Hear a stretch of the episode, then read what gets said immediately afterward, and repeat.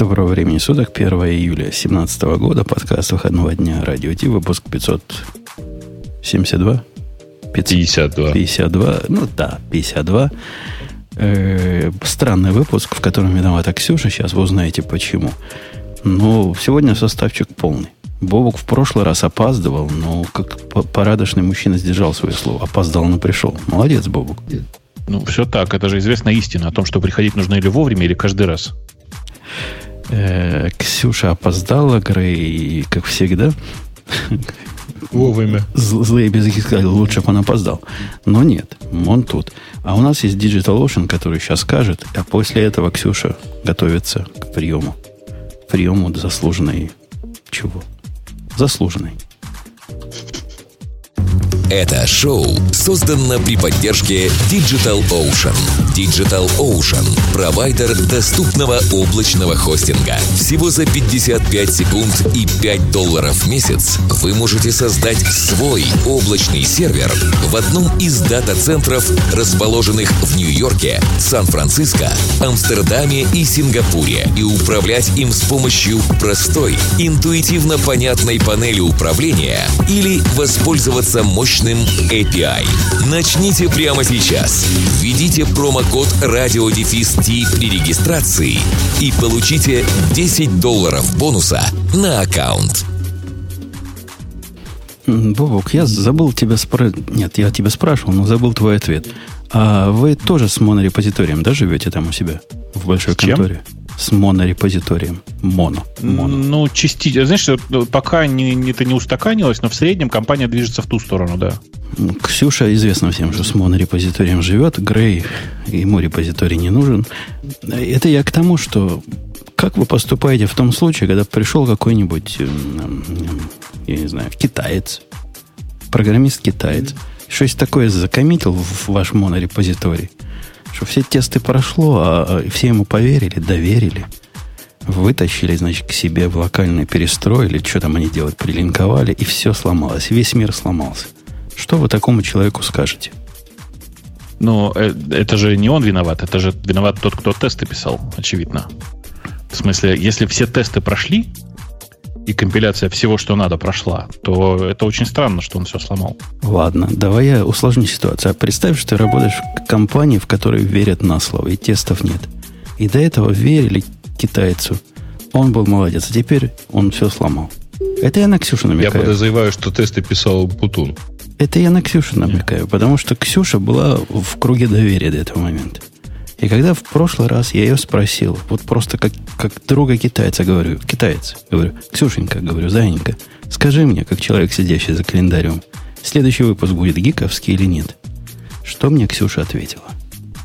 Я сказала, что будет гиковский. Ты меня обсмеял, потом пошел смотреть в календарь, и оказалось, что действительно он будет гиковский. Мы можем переслушать. Документальное доказательство есть. Не может такого быть. У меня из этого разговора был такой вывод. Ксюша сказала, выпуск будет не гиковский, поэтому надо готовить не гиковские темы. Короче, было Ксюша, не так. Я говорю, выпуск будет гиковский. Ты говоришь, ха-ха-ха. Ты что, говорит, посчитать не можешь. Потом ты идешь в календарь и говоришь, Ксюша была права. С удивлением. И плохо, значит, вывела информацию. Мне кажется, надо срочно замутить голосование на тему, права ли была Ксюша или нет в прошлом выпуске. А мы пока... Грей, замути голосование. Ну, давайте. Если даже Ксюша и сказала, что гиковский, то тут все равно она виновата. Потому что плохо сказала. Не мог я просто так ошибиться. Ну, не мог Акела так промахнуться. В любом случае виновата всегда женщина. Это известное же дело. Французы еще сказали, шершеля фам, в смысле, ищите женщину. В смысле, она во всем виновата будет. Так что, Ксюша, была ты в круге доверия. Каждому слову твоему верил. А теперь что? Короче, теперь Ксюша, куда? Как ты могла? Как ты могла его обмануть? Ну, вообще, чатик нам четко говорит, что я была права. Так что они просто тебя выгораживают, потому что ты симпатичная. Вот они сексисты. Они там сексистское говорят. Ксюша, в принципе, всегда права. Вот за это просто вон из профессии. Вот за такие слова вас растопчет феминист. Из какой профессии мужчины достаточно? Из любой профессии. Банить всех, кто сказал +1. Что ты? Вон из чатика, она поймет. Тем не менее, может, это даже не полностью Ксюша, наверное. Ладно, я готов на себя взять, Ксюша, 10% этого. поделимся с тобой тяжестью. А я не готова взять вообще ничего, потому что я была права. Куда пойдут остальные 90? На Бобуку? Я думаю, Бобуку, потому что его не было. Я не виновен, поэтому. Тебя не было. Ну да. Карма пользователю Путун уменьшена до текущего значения 1. Да вы так не нервничаете. Этот бот кармы при каждом перестарте он забывает всю историю. Он как рыбка, у него память короткая. Так что сегодня... Темы я серьезно, темы вот подготавливал как на обычный выпуск. И у нас сегодня главная тема – это революция, о которой iPhone устроили. И я к ней конкретно готовился. И мы про нее конкретно поговорим. Ты готовился? Я не понимаю, меня прям удивило. Он, видимо, слушал ваше шоу. Именно. Я с трудом нашел какой-то... Был выпуск, кстати, дорогие слушатели, 18-й. Или 16-й. Ну, в общем, я его нашел. Как раз на следующий день после выхода мы собрались втроем. Ты, Бобок, я и Алекс из Европы. Кто был Алекс из Европы? Я не помню. Ну, вот прямо очень-очень знакомый голос. Такой рассудительный Алекс из Европы. И мы там обсуждали вот объявление телефона. Как раз, когда его в январе объявили, сейчас же праздник начала продаж. И тогда мы про него прям полчаса поговорили. Полчаса, Ксюша, ты тогда нас не слушала и не знала. Для нас на одной теме тогда полчаса, когда весь подкаст в среднем 40 минут был. Правда, этот был 1,5 часа. Это прямо что-то с чем-то было. Это было какое-то сильное отклонение. Но без истерики мы там. И вот я послушал, так достойно обсудили. Всю правду сказали. Зато я прекрасно помню ваш выпуск, когда все это дело вышло в продажу. Это было 1,5 часа разговоров только про iPhone в июне 2007 года. Нет. Женя сейчас вспоминает выпуск... Про январский выпуск? Январский, когда iPhone объявили. И это действительно был где-то там 18-й, кажется. А вот июньский, точнее, по-моему, июльский, это да. Нет, вот я июльский не слушал. Я один нашел, ты думаешь, я могу столько. Во-первых, тогда у нас не было еще прямого эфира. Прикинь, Бобок, не было еще. Айфон был, а прямого эфира не было. Мы еще выпуск и каждую дорогу от 8 июля под названием, под номером 43 коротко назван iPhone-шоу. Может быть. Но вот в то самое главное iPhone-шоу, когда он вышел, вообще Бобок был фанатом. Бобок был главным фанатом айфона, я вам скажу. Для тех, кто не слушал. Я был представителем, так сказать, темной стороны, которая сомневалась и удивлялась. Ты говорил, Nokia наше все? Не, я типа, как вообще, вот что за здоровая такая штука? У меня такой Razer замечательный. Куда мне вот эту дурь еще теперь? Как я ее к уху буду? А Бобу говорил, что там, 4 дюйма, это, конечно, много, но это не так много. Вот большой, бывает и длиннее у некоторых. Бобу, конечно, как всегда. 4 дюйма, это ж ерунда. Да. Такой всем понравился, короче. Хотя у Бобука такие странные ассоциации были. Я все про Razer и про Siemens, а он про какие-то Nokia переговаривал. Я даже такого не помню. Он считал... Про Nokia на Майма, да? Про 770-ю? Да, по-моему. И Бобук тогда считал, что вот результат войны Nokia против Apple как-то вряд ли потянут. Так сквозило. Он считал, что у Nokia, конечно, продукт круче. Конечно. Nokia технологически была гораздо интереснее первого айфона. Другое дело, что никто же не ожидал, что Стив Джобс тогда пойдет на поводу у всех и запустится вот вся эта экосистема приложений, вот это вот все, знаешь. А мы тогда, кстати, не очень понимали. Не скажи, на самом деле. Вообще там никто не ожидал, что вот этот экран, емкостной экран будет таким действительно крутым. Да и мы тогда совсем мало понимали, Бобок, по поводу этого телефона. Вот слушай наши разговоры. Вот то, что через год появится Apple App Store и можно будет ставить программы, нас тогда это не волновало вообще. Мы настолько были далеки от идеи, что какие-то программы, какие-то ставить. И вначале же не было программ. Нас это вообще не парило. Вообще не было программ. То есть вообще для мобильных программ можно считать, что их не было. То есть это не было вообще поведением пользователя. Мне кажется, это только стало каким-то поведением, стало более-менее известной штукой не через год даже, когда вышел App Store, а через, я бы сказала, 2. Ну, то есть когда стало понятно, что в App Store есть какие-то приложения. Ну, потому что как-то интересно, мне кажется, этот интересный момент, который получился, то, что девелоперы стали писать эти приложения. Потому что были уже истории, когда кто-то пытался выпускать App Store, но если там нет приложений, то нет интереса пользователей. В результате мы там устроили в конце голосования. Кто, значит, возьмет себе, кто не возьмет. Бобок сказал, что возьмет 2. Я сказал, что с вероятностью 99,5% возьму 1. А Алекс из Европы сказал, что не возьмет ни одного. Потому что у него все хорошо с... Он какой-то Гермес какой-то приговаривал. Какой-то Гермес у него. С Windows Mobile. Ну, какой-то Гермес у него был крутой, да. И у него с Гермесом все в порядке. Вот такое погружение устроил. Один из вас, я человек обязательный, пошел, все проверил, что говорили. Нет. Я честно пошел и посмотрел, что я сам в блоге писал. Я тогда не был с вами. Ну, до меня, правда, первый iPhone доехал в сентябре 2007 года. Ну, в общем, я прямо сразу был им очень доволен. Я Ксюшу даже спрашивать не буду. Она, наверное, еще читать не могла в то время, когда первый iPhone вышел. Ну, вот когда ты его увидела первый раз... Кстати, зря. Я увидела первый раз, мне кажется, его в июле точно. Потому что я работала в компании, в которой все крутилось вокруг маков, и у нас был народ, и мне даже предлагали как-то там его купить. Но я в тот момент долго думала между айфоном и Nokia, и как вы думаете, что я выбрала? Nokia. Да, я с ней отходила, наверное, год, и после этого купила iPhone, потому что, становилось уже через год понятно, что да, это что-то интересное. Просто у первого iPhone же не было русской клавиатуры даже не было. В принципе, как-то было немножко трудно. Была, конечно, надо было его джилбрейкнуть и поставить через Cydia, да.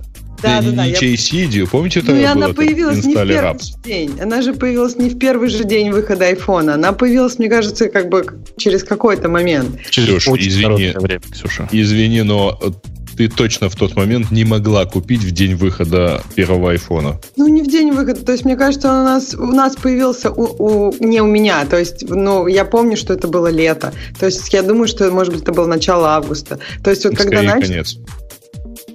Ну, видимо, это был жаркий август в Москве. Я помню, что было тепло, и что я мучилась выбором, что делать.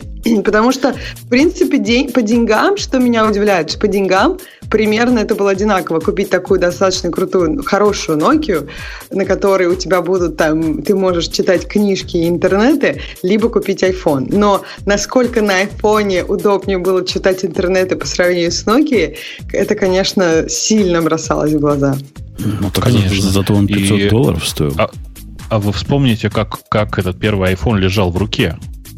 Это же было отдельное удовольствие. Вот эта раздельная крышечка, одна часть блестящая алюминиевая, вторая немножко черная сверху.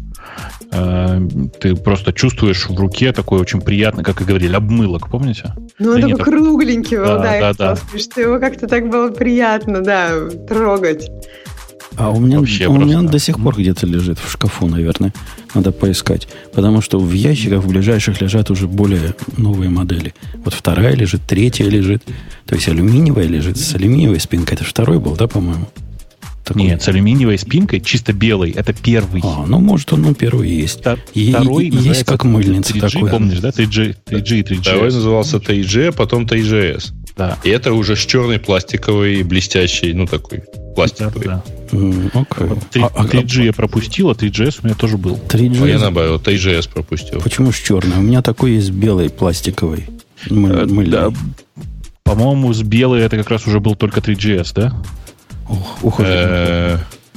По-моему, да. Я вот тоже, мне кажется, белых не было 3G просто.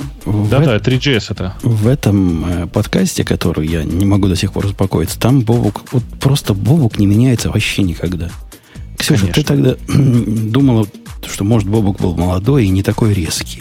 И у него еще к фотокамеры не щелкали зеркалом. Так и щелкали. Щелкали уже. Щелкали вовсю. Я его спрашиваю там буквально на голубом глазу. Говорю, Бобук, ну купишь... Он говорит такой Бобук, говорю, ты я сейчас в Америку сгоняю, куплю себе парочку из... Тогда AT&T не было, а был какой-то другой провайдер, у которого я был. Вот у него он купит... На С как-то назывался. Cingular. Куплю Cingular и дома, значит, разлочу. Я ему говорю, Богу, вот прямо возьмешь. Он говорит, да что, фигня вопрос. Возьму и разлочу. Что там такого? Вот так он прямо сходу разлочивая телефоны готовился еще до того, как понятие jailbreak возникло в природе.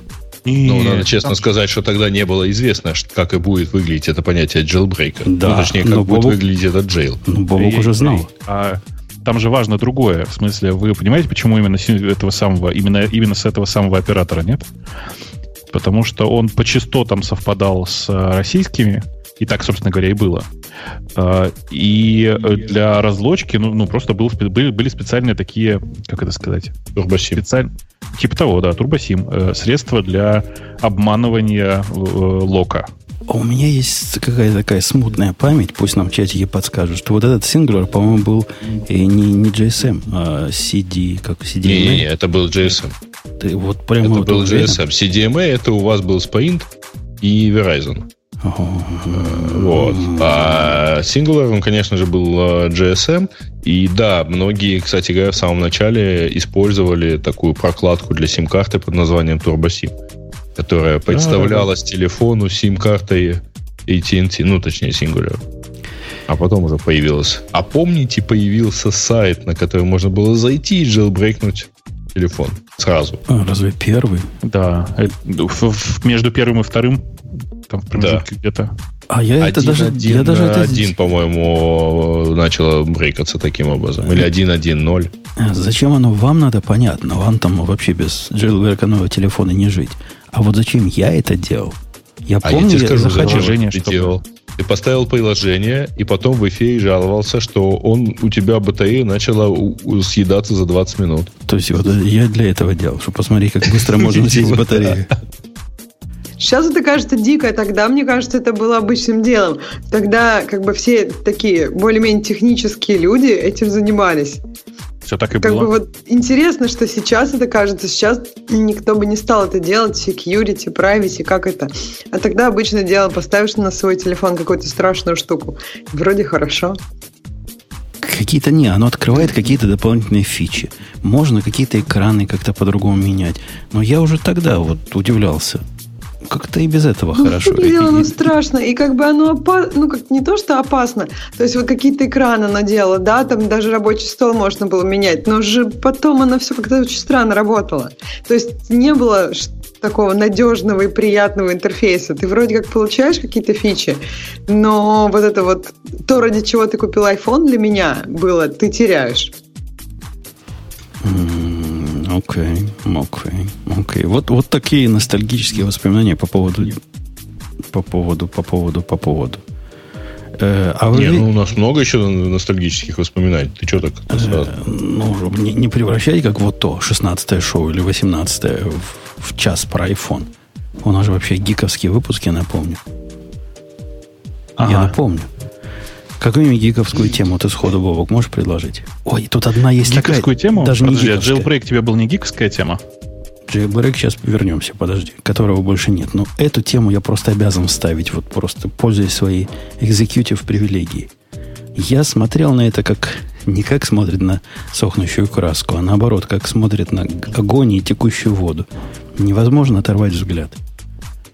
Рассказывать об этом особо нечего. Ксюша, ты видела 15 алгоритмов сортировки с визуализацией и аудиализацией? Подожди, но, по-моему, он только звук добавил, потому что эти картинки на Википедии всю жизнь были, и я всегда давно на них смотрела. А звук, если честно, мне показался очень странным. Я не знаю, такой какой-то звук из старых игрушек, и он мне ничего не помогает осознать, если честно. Мне наоборот кажется, как он лишним. Отвлекает внимание. Очень хорош. А ты не видел эти? То есть эти штуки, они на Википедии давно были, они практически так же выглядят для каждого алгоритма. Бобок, ты-то видел? Ты скажи, что это круто, именно со звуком. Все это очень круто. Конечно. В смысле, в этом вся идея. Со звуком всегда все круче становится. Если вы, дорогие слушатели... Другой нужен был там звук. Не, этот звук подходит. Он такой вот... Он... Это просто произведение искусства. Дорогие слушатели, вы всем слушать, и да, пусть там баян, пусть 13-го года, всем идти и смотреть. Я вот первый раз увидел со звуком. До этого, как Ксюша, видел версию, где просто даже до конца никогда не досматривал, где картинки бегают. Короче, идите и смотрите. И будет вам счастье. Что так в этом звуке тебе нравится? Расскажи. Не знаю, комбинация вот всего этого, это просто произведение современного искусства. Подожди, тогда у меня вопрос. Он тебе что-то помогает понять, или это как бы просто эстетическое удовольствие? Да мне и так все понятно было, и до этого. Ну вот, я поэтому и удивляюсь. Это арт, понимаешь? Арт, он не для того, чтобы что-то понимало. Это для того, чтобы сидеть вот так вот и наслаждаться. Вот Моцарт написал, зараза, а я теперь слушаю. Вот и здесь примерно то же самое. Какой смысл от этого Моцарта? Давайте объясним, о чем мы говорим. Это такая визуализация 6-минутная 15 алгоритмов сортировки. И там есть, я бы сказала, немножко раздражающий звук, но вот некоторым кажется, что он добавляет искусство туда. То есть, опять же, интересно, как вам понравится, не понравится. Можно в следующий раз проголосовать для тех, кто посмотрел. Единственное, что громко не делайте звук себя. Тихонечко включите звук, и прямо прикольно получается, потому что звук добавляет, субъективных ощущений. Как ни странно, на самом деле, я думаю, что вот если люди будут про это думать, то со звуком им будет понятнее, что происходит. Да, мне он, кажется, и понятности добавляет. Все там правильно. Ладно. Ты хотел, Бобук, тему пояснить. Я хочу сказать, что вот я сейчас просто в какой-то момент, пока вы разговаривали, немножко пересмотрел, и хочу сказать, что особенно становится понятнее по звукам, как работает insertion sort. Прямо сильно понятнее становится. Мне, кстати, из визуализации кажется, что понятнее всего это делает merge sort. Ну, просто вот как бы ты видишь, что ты это все отдельно делаешь, и у тебя перед самым концом такие две сортированные группки. Ну, то есть, вот мне кажется, для мердж-сорта визуализация как-то делает много чего понятнее. Ну, это, да, может быть, у разных людей по-разному тут работает мозг для понимания тоже. Мне вот еще нравится, как выглядит визуализация квиксорта. Потому что она же такая, ну, типа, этапная, знаешь, и там очень ярко выделены вот эти этапы, ты прямо их глазами видишь. Мне кажется, что она прикольно выглядит, но как бы понятнее от этого не становится. Ну, то есть, вот если бы тебе не дали алгоритм, а дали только вот эту визуализацию, мне кажется, было бы вообще непонятно, что происходит. Но красивенько, весело, я бы сказала. Ты знаешь, я предлагаю это рассматривать как оперу. То есть, без либретто тоже, на самом деле, в современной опере довольно плохо понятно, что происходит. А тут ты смотришь в алгоритм, хотя бы в виде блок-схемы, да, и одновременно смотришь на экран. И многое становится понятно, мне кажется. Ну, понятно, что оно делает. Как оно это делает, понятно, особо не становится. Все равно выглядит как чудо. Но, тем не менее, да, как-то сработало. Ты намекал на jailbreak тему, чтобы вот эту, которая у нас тут, что все? А я не знаю, какая у вас тут. А ты намекал. Сейчас пойду посмотрю. Что пионер jailbreak сказал, что все. Ты знаешь, на самом деле я ни на что не намекал, просто хотел сказать, что тема jailbreak, она вообще сама по себе очень прикольная, потому что там ведь столько было культовых персонажей внутри, столько было вот этих всех историй с Cydia, в смысле с отдельным App Store. А началось-то ведь все довольно банально. Если вы помните, вся история jailbreak, она началась не для того, чтобы... я не знаю, насолить Apple, да? Или не для того, чтобы... на этом как-то активно заработать. А вовсе для того, чтобы действительно устанавливать просто сторонние приложения и, например, клавиатуру, которой в первом iPhone просто не было. То есть, на самом деле, Apple, выпустив платформу, в которую нельзя ничего встроить, спровоцировали хакеров на... Хакеры — даже слово плохое. Спровоцировали технарей на jailbreak. И это было довольно странно, как мне кажется. Ну, наверное, хакеры все-таки, Бобок, мне кажется, там правильное слово. То есть я не думаю, что просто технари... Ну, то есть чтобы поставить... Когда выходила новая версия iOS, опять же искали уязвимости, чтобы вообще было можно jailbreakнуть телефон и туда что-то поставить. Ну, я бы так сказал, что на самом деле в истории джейлбрейка было две больших фазы. Фаза первая — это когда не было App Store, и люди это делали не для того, чтобы там, я не знаю, придумать какие-то средства для улучшения айфона. Точнее, даже не так. Они это делали для того, чтобы довести айфон до ума. Вот как. То есть были с благими намерениями. Потом появилась Cydia, и Саурик тогда прямо много сделал для того, чтобы люди научились пользоваться джейлбрейком и тамошним вот этим странным апстором, который назывался Cydia. Причем, обратите внимание, кстати, Женя, ты никогда не обращал внимания, как Cydia работала? Нет, ты в уши не заглядывал? Обращал, но уже забыл. Там, где пакеты были и, по сути, апт. А, помню, да, помню. Вот ты напомнил, я вспомнил. По-моему, это очень-очень клево было само по себе. И, ну, чувак такой, прям такой, от open source, знаешь. Это вот как раз, если ты откроешь статью, вот Джей Фриман, который на картинке, это как раз Саурик и есть, автор Cydia. И это было прям прикольно. В смысле, они делали, в смысле, не они, а он делал средства для того, чтобы можно было поставить другие приложения. Много других людей делали разные твики для айфона, потому что айфон, ну, скажем, на момент старта он был совершенно не юзабельным в России, действительно. И помню, что первое приложение, которые были именно приложения, это, помните, нет, у нас как-то был, по-моему, Алекс Мак, да, в гостях. Он же составлял часть вот этой iPhone Dev Team, помните, была такая странная компания. Да, там был Слава и был Алекс. Да-да-да. И они же делали еще прекрасную книгочиталку, например, которая до сих пор, кстати, жива. И много других интересных вещей. В конечном итоге ребята, конечно, это все уже давно забросили, но то, как они помогали нам всем пользоваться айфоном тогда, оно прям достойно восхищения. Почему джейлбрейк умер, как мне кажется, тоже понятно. На самом деле, в текущем виде iPhone, наверное, один из самых юзабельных телефонов вокруг меня, по крайней мере. Я пользуюсь многими телефонами. Ничего проще и комфортнее, и при этом дающие почти все, что мне надо, я и пока не видел. Есть много дурацких косяков. Например, Apple как изначально относилась к сторонним клавиатурам странно, так продолжает к ним относиться через это самое место. Не давая им много возможностей. Но они прошли огромный путь. Раньше долгое-долгое время не было вообще никаких сторонних клавиатур, а сейчас они хотя бы появились несколько лет назад. И мне кажется, что там есть много таких privacy concerns, потому что с клавиатурой, ну, как бы весь твой ввод можно, по идее, закапчурить. Поэтому клавиатуры в этом очень сильно ограничены. И подождите, я пока понимаешь, в чем дело? Непонятно, почему они не дают, например, доступа к микрофону для сторонних клавиатур.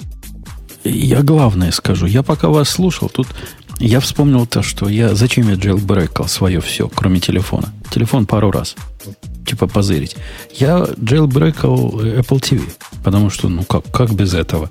Как XBMC. То бишь Kodi поставить. Угу. И пока с вами разговаривал, зашел посмотреть, а сейчас как с этим? Ну, джейлбрейки-то мертвы, об этом же речь. Оказывается, сейчас, чтобы Kodi поставить на 4-е поколение, а 4-е, по-моему, последнее, да, поколение Apple TV? Да. Пока да. Ничего не надо. Прям... Конечно, он в App Store просто. Нет, его нет в App Store. Но его можно скомпилировать со своим dev-аккаунтом и сделать ему, как это у вас, Ксюша, называется,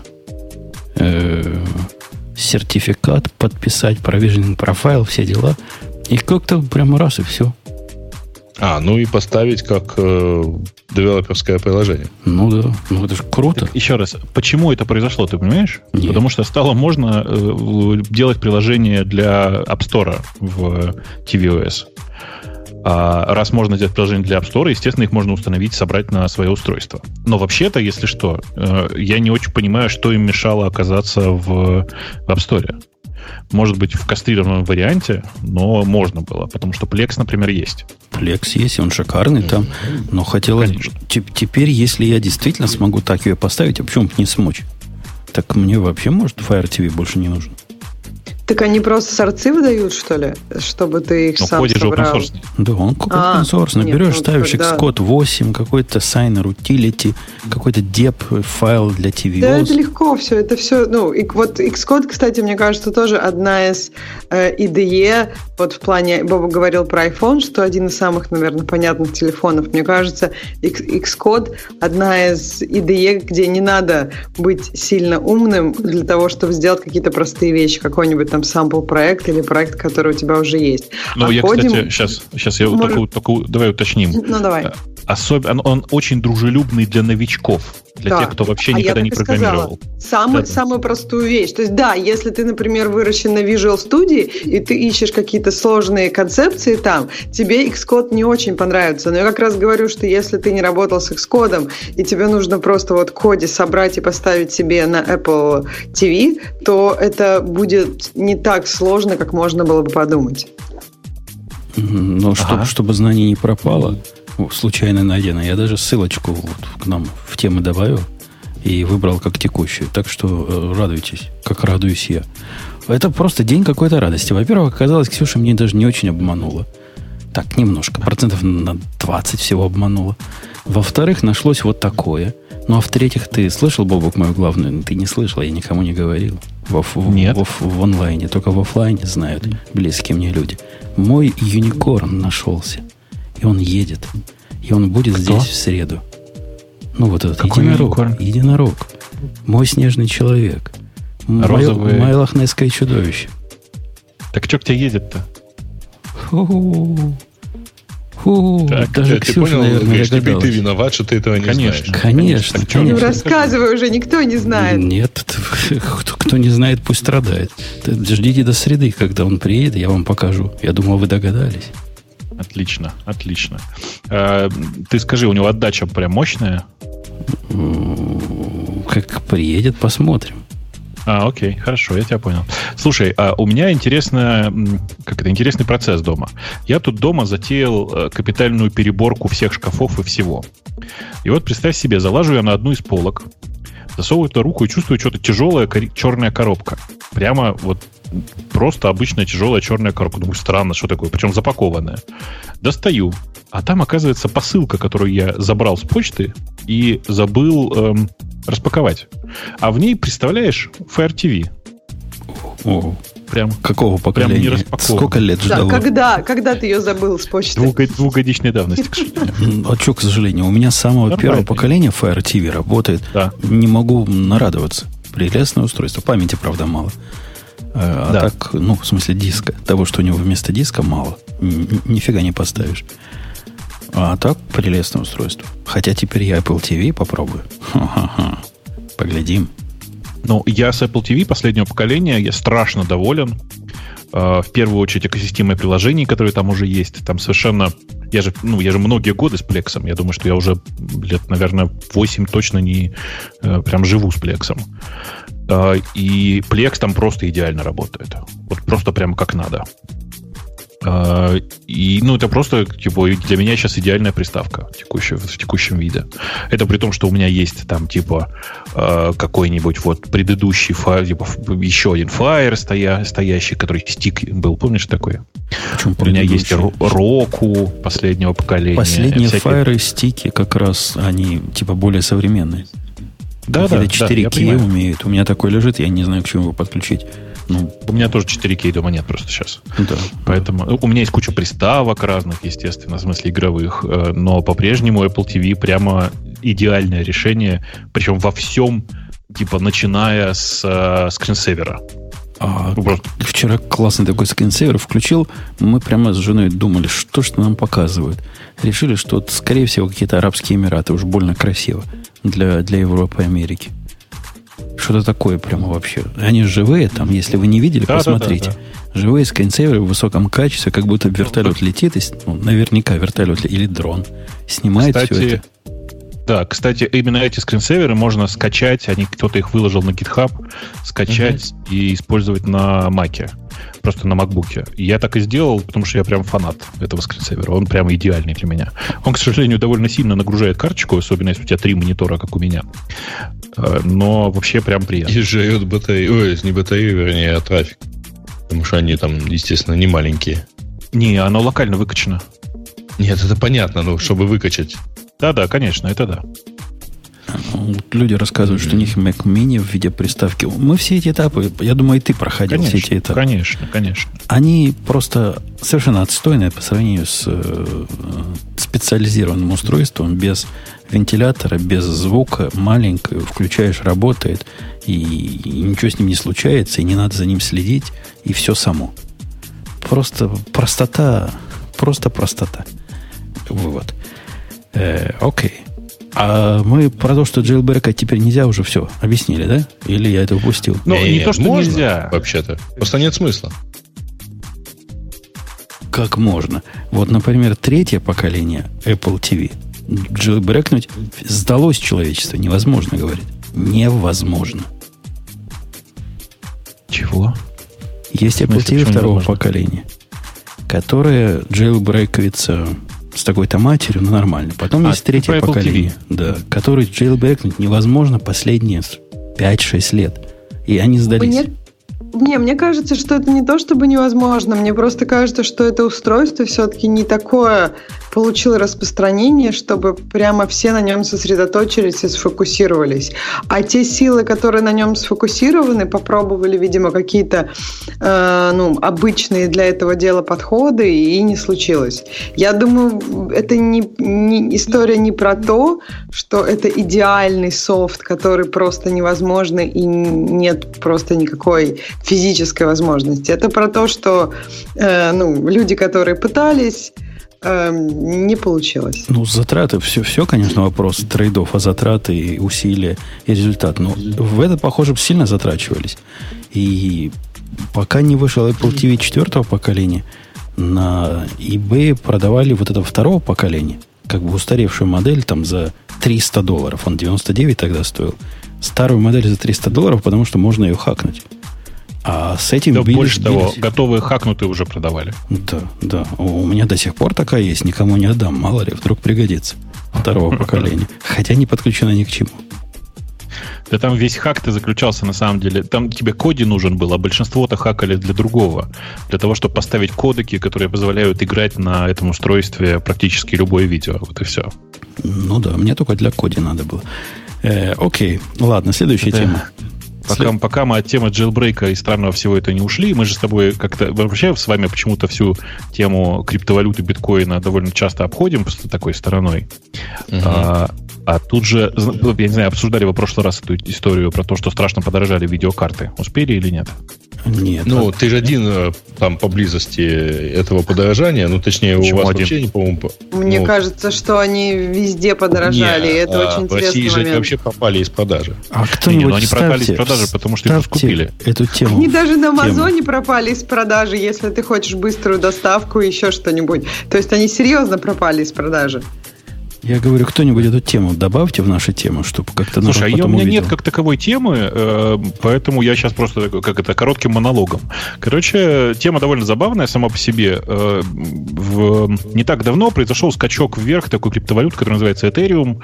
Я должен сказать, что я вообще не фанат Ethereum. Я искренне считаю, что это довольно грустная история и с технологической, в том числе, точки зрения. Но, в смысле, тем не менее... Ты не фанат их алгоритма и их технических решений? Я не фанат. Там же есть уже 2 Ethereum. Да. Нет, там Ethereum как проект один. Ну, смотрите, значит, история какая. Ethereum — это попытка построить криптовалюту, в которой в главной... в чем идея любой криптовалюты? Там есть два важных аспекта. Первое — это блокчейн. Мне кажется, что блокчейн столько описаний, что уже довольно скучно про него говорить. Но если вкратце, вся концепция блокчейна, она совершенно примитивная. Это linked list, в смысле, это список из... список из записей. Хэш каждой следующей записи делается с учетом хэша предыдущей. Ну, то есть там логика такая, что ты не можешь... ты не можешь изменить ничего в этом листе, потому что изменение приводит к изменению данных внутри этого листа приводит к изменению хэша, и придется перехэшировать весь лист, а это, естественно, никто тебе делать не даст. Ну, так вот... Кроме этого, есть концепция, которая подтверждает как бы это сказать правильно-то, подтверждает всей сетью правильность текущего блока. И если в случае с биткоином используется типа концепция Proof of Work, то здесь в Ethereum используется концепция смарт-контракта. Ну, грубо говоря, такая концепция, которая позволяет тебе... На самом деле это не очень важно, мне кажется. Это прям мы сейчас углубимся в это и все. Почему? Так вот. Интересно. Мне кажется, что как раз разница между биткоином и Ethereum, она достаточно интересна в плане их технических решений. Но если очень коротко, то у них вся идея в том, что для того, чтобы подтвердить, что текущий блок ровно такой, как надо, выполняется некоторый набор функций. Короче, такая функция, состоящая из псевдокода. По сути, ты можешь туда любой код заложить, и вся система будет проверять, что этот код исполняется правильно, и только тогда будет подтверждено, что блок валидный, что блок правильно захеширован. То есть, на самом деле, внутрь этого смарт-контракта можно заложить практически любые условия. Почему мне кажется, что эта идея не очень удачная? Ну, например, потому что не так давно там была такая история с DAO, это такая... спонсируемая, разрабатываемая разработчиками Ethereum, как бы это сказать, это даже не биржа, это инвестиционная платформа, вот как правильно сказать. Из ней произошло очень забавное событие. Ну, там, типа, как раз внутри этого DDAO лежало огромное количество этих самых единиц Ethereum, в смысле вот этих эфиров, которые стоили на тот момент уже довольно приличные деньги, что-то там порядка 50 миллионов долларов. Но внутри концепции вот этих смарт-контрактов был интересный баг, который позволял на самом деле рекурсивно внутри смарт-контракта вызывать другие контракты. По сути, так. К чему это привело?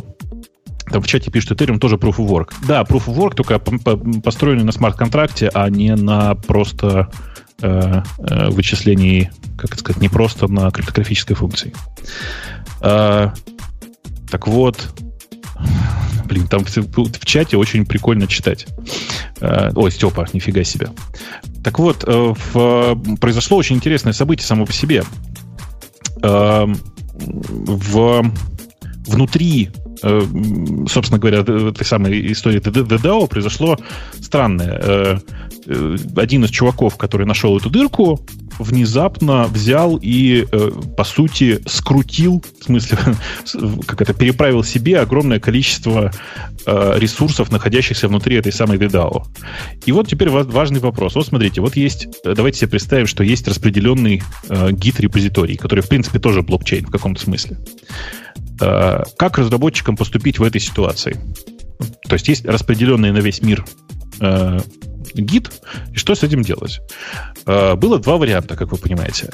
Типа, как бы это сказать, ну, типа soft-fork и hard-fork. В смысле, взять и сказать, и откатить все транзакции до вот этого изменения и поправить код везде.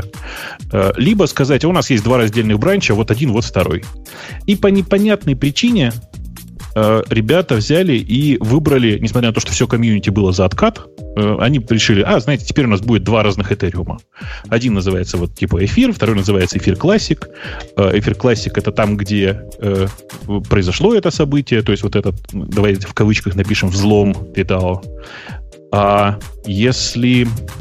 Ну, типа, и в результате получается два разных эфира. Зачем я все это рассказываю? Потому что в какой-то момент эфир, не эфир классика, а эфир большой, внезапно довольно сильно скакнул в цене. Произошло это на фоне разных политических и прочих событий. И цена его поднялась настолько, что реально стало выгодно снова майнить его на видеокартах. Причем, ну, типа, цена была настолько высока, что закупки видеокарты окупались, ну, там, за полгода, условно говоря. Мне кажется, тут нужно еще пояснить, что биткоины их майнят на процессорах, а... Никто уже давно не майнит на процессорах. Ну, в смысле, идея такая, что для Ethereum на видеокартах это гораздо более эффективный способ майнить. И есть определенные видеокарты... Ксюш, подожди. Там немножко в другом разница.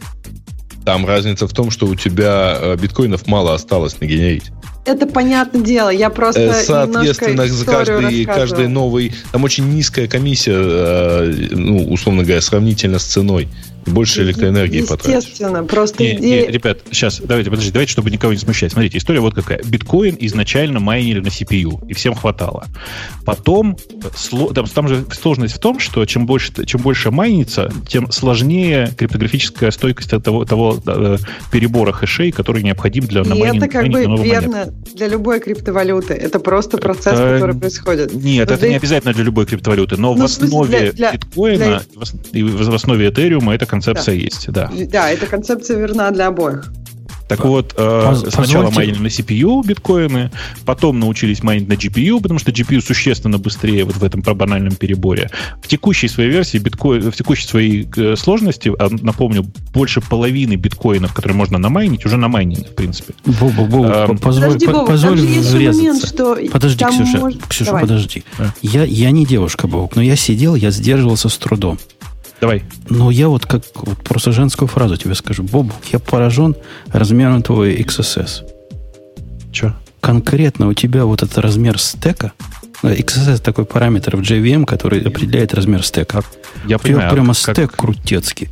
То есть ты когда начал вот эту фразу, ну, объяснять, почему карты подорожали, я аж заслушался глубиной, так сказать, вхождения в подпрограммы. Ну, прямо ты крут. И ты размотал, потом со стека все это снял. Ну, ты вообще... А нет? У всех остальных бы уже давно переполнился.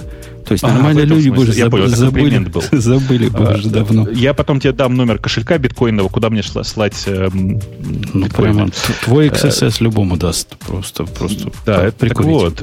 Я хотела просто добавить немножко про биткоины, что кроме того, чтобы майнить, есть еще немного другой процесс, когда ты просто подтверждаешь транзакцию, и по идее, то есть есть такая идея, как биткоин будет развиваться. То есть, допустим, там все намайнит или практически все намайнит, что, в принципе, без разницы, потому что когда практически все намайнит, будет очень тяжело майнить там последние.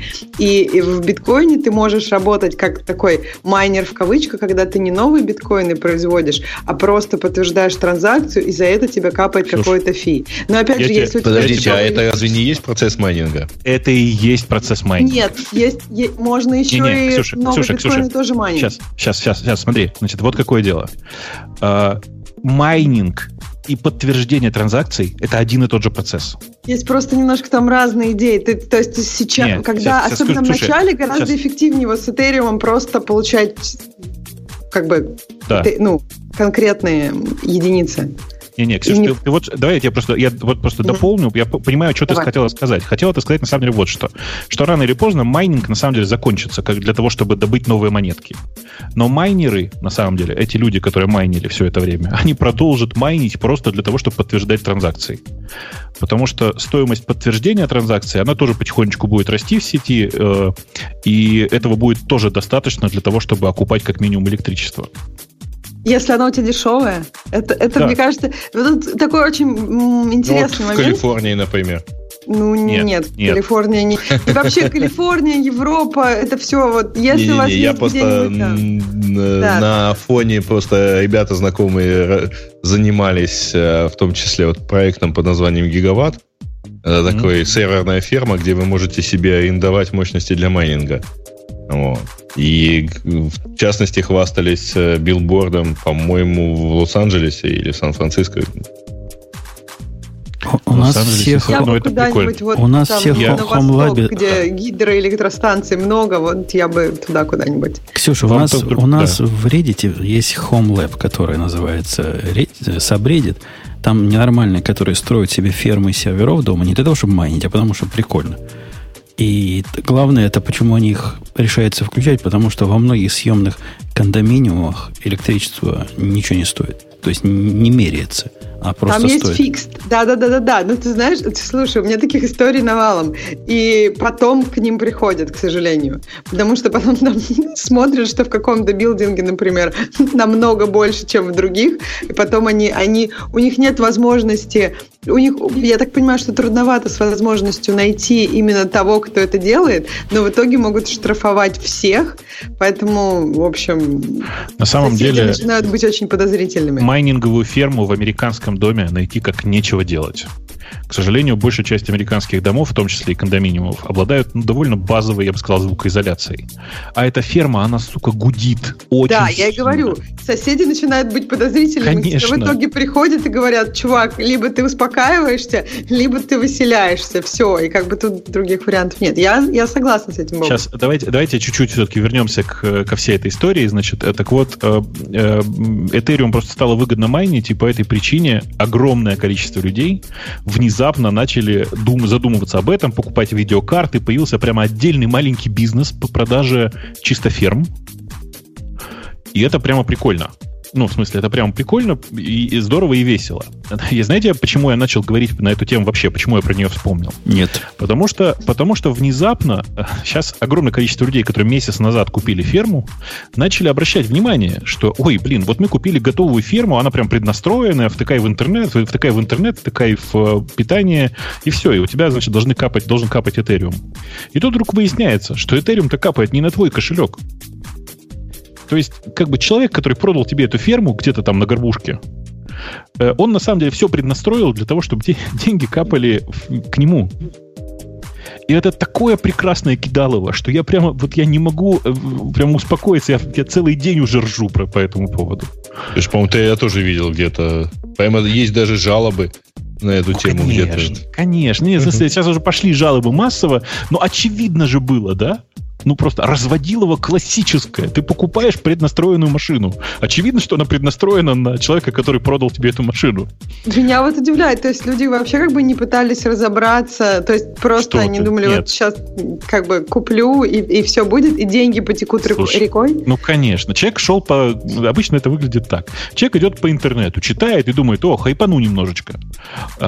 И, естественно, для того, чтобы хайпануть, он идет и покупает. Он покупает, даже не так думает вообще-то.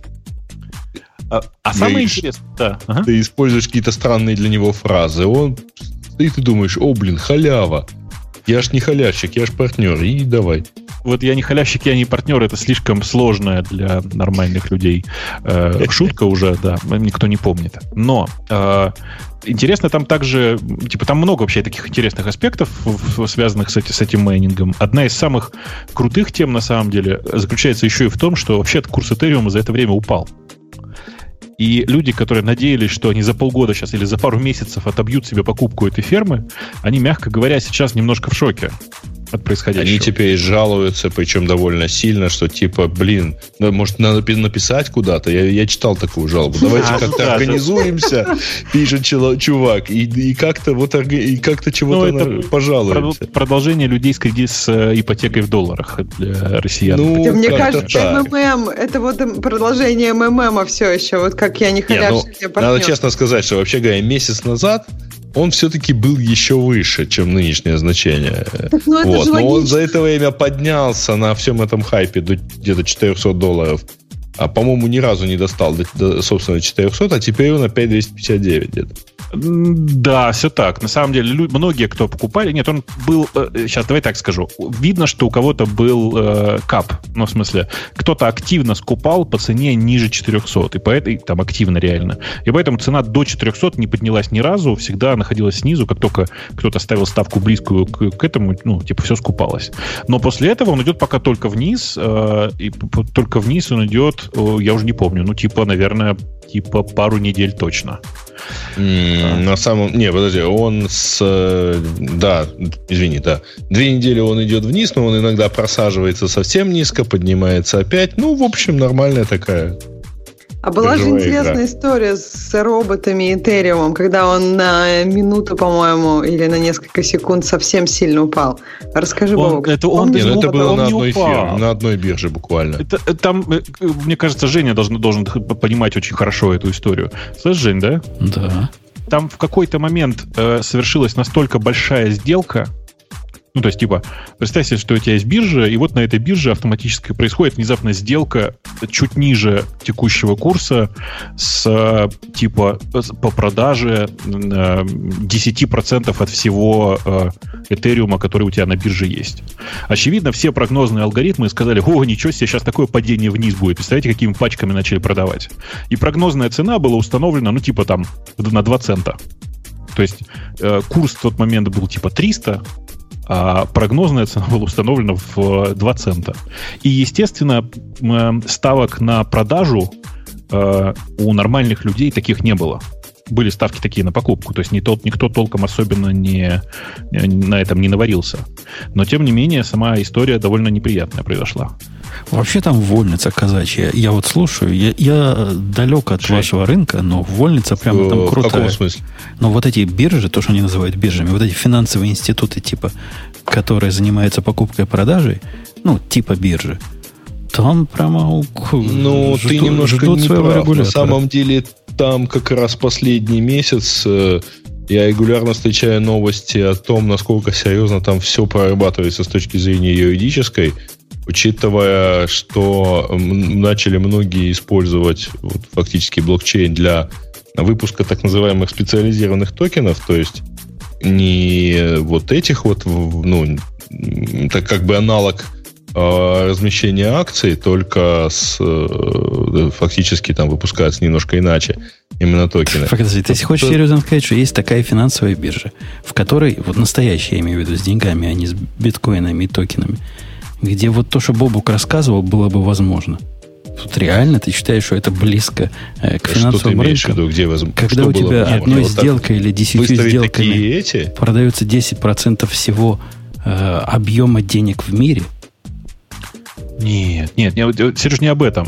Сереж, о том, что если у тебя сейчас есть новая компания, которая собирается как-то зарабатывать деньги, то вместо размещения акций ты можешь, по сути, выпустить свою криптовалюту, которая обеспечена, например, в будущем будет обеспечена какой-то частью твоей компании, например. Ну, там получается так. Она, с одной стороны, обеспечена твоей компанией, ну, точнее, обычно это делают сейчас стартапы. Таких довольно много на самом деле. С одной стороны, она обеспечена стартапами, с другой стороны, разумеется, покупается хайп, что через год это все взлетит в N раз. Именно раз, как минимум. И покупается, условно говоря, как услуги твоей компании в течение года. Это скорее предпродажа какая-то. Как хорошо, часто. Как хорошо. Не надо ни IPO готовить, ни SPO готовить, ничего не надо. Берешь себе и печатаешь. Ты немножко в этом месте ошибаешься, потому что, конечно же, надо готовить. Там на самом деле есть процессы, очень похожие на IPO. Когда ты пишешь white paper, ты готовишься, ходишь с неким, это, конечно, не классическое роуд-шоу, но ты этим занимаешься. Ты занимаешься сбором предварительных заявок, то есть некий такой, андеррайтинг заранее. И более того, ты сильно, если ты, конечно, хочешь после этого появиться в Соединенных Штатах, например, ты сильно работаешь над юридической стороной, потому что продать американцу такой токен с малейшим намеком на то, что это типа аналог IPO, это означает, что, в общем, ты подпадаешь под ваш CES, SEC на полном ходу. В Швейцарии, кстати говоря, сейчас, по-моему, сильно этим занялись и как раз пытаются так отрегулировать, чтобы всем было полезно от этого. У них там даже есть понятие криптовалют. Это как раз швейцарские, по-моему, кажется, это где-то в районе Цюриха они такое себе организовали. Короче, тема таких криптовалют, она очень большая, но Женя на самом деле прав. С точки зрения, взрослости всей этой темы, там просто дети сидят. Жень, я не знаю, ты помнишь или нет, мы как-то это уже обозревали, но в какой-то момент биткоин тоже довольно резко рухнул вниз, там довольно большое падение было, давно уже его отыграли, и сейчас сильно выше, чем это было, но тем не менее. Падение было довольно мощное, и внезапно выяснилось, что на большинстве бирж, которые в полуавтоматическом режиме торгуют, не сработали стоп-лоссы.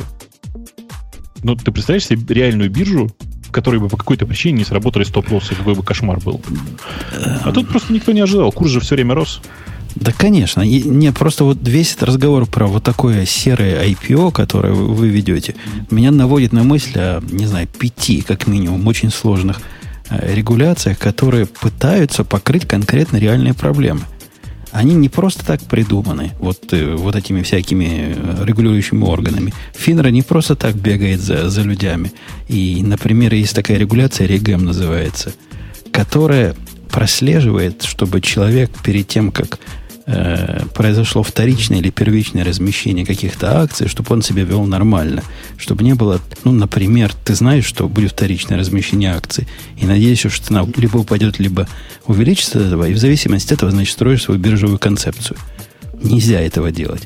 Там 5 дней, там нельзя шорт, там свое есть, чего можно, чего нельзя сделать. И это кровью написано. Это не просто так. Это прямо были случаи, когда миллиардные убытки терпели и живые люди, и живые компании. А у вас этого пока нет. Тут на самом деле есть небольшая разница.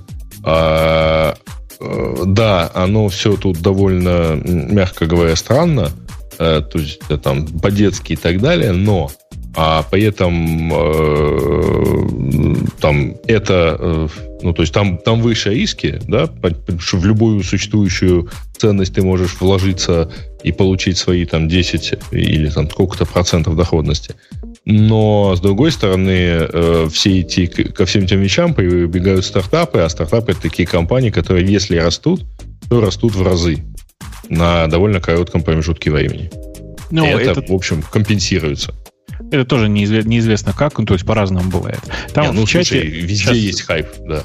Там в чате Степа говорит, что я неправильно объясняю смарт-контракты. Давай еще раз просто пройдем, что такое смарт-контракт на самом деле. Это очень простая концепция. Позовем, ты знаешь этого человека? Не, Степу конкретно я знаю, но я боюсь, что мы сейчас он будет дольше искать микрофон, чем объяснить, что такое смарт-контракт. Смарт-контракт — это очень простая штука. Это написанный алгоритм, который описывает, грубо говоря, ваш контракт взаимоотношения с криптовалютой, с элементом криптовалюты.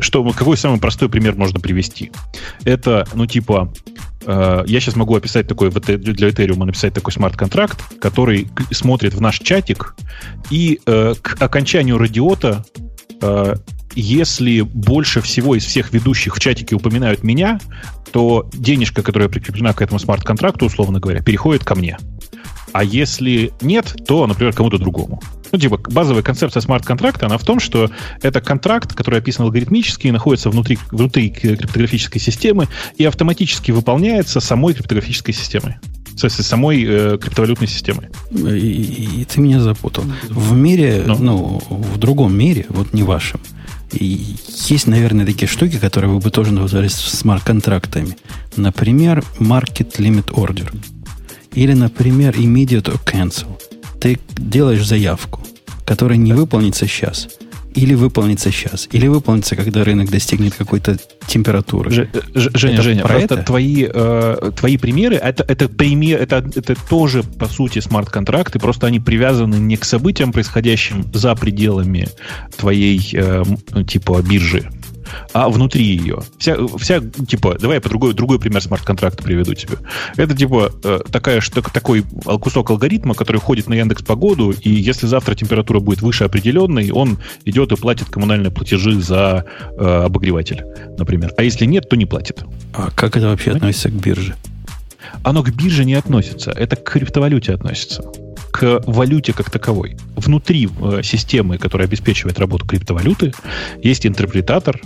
И главная разница между Ethereum и биткоином, на самом деле, и там есть интерпретатор. Но интерпретатор, находящийся в Ethereum, он прямо Turing-комплит. Там такой JavaScript-подобный язык, на котором пишется смарт-контракт, по сути. Окей. Я вообще не понял связи смарт-контрактов. Это какой-то IFFT какой-нибудь там. Если то-то, то то-то. Ну, как-то типа да. Окей. Давайте в другую сторону. Вы прямо валютами... А у меня есть последний вопрос про эти штуки. Там Степа в чате пишет, что вообще программа может триггериться только по двум событиям. По входящим деньгам и по времени. Я же не описываю тебе сейчас... Просто я прямо оперирую с... Как это? Апеллирую к Степе, который находится у нас в чате. Ты сейчас говоришь про смарт-контракт, который находится внутри... Как это сказать-то правильно? Внутри текущего Ethereum. Концепция смарт-контракта к Ethereum не привязана вообще. Она была задолго до Ethereum создана. Я не знаю, кто этот Степан, но, по-моему, он смарт-контракт лучше тебя понимает. Который... Вот, кстати, это один из людей, из-за которых я начал писать хоть немножко на расте, и вообще чувак такой прям очень с головой. Окей, давайте, поскольку мы чуваки с головами, а не исключительно с биткоинами в карманах. Некоторые из нас такие. Давайте о чем-нибудь гиковском конкретно поговорим.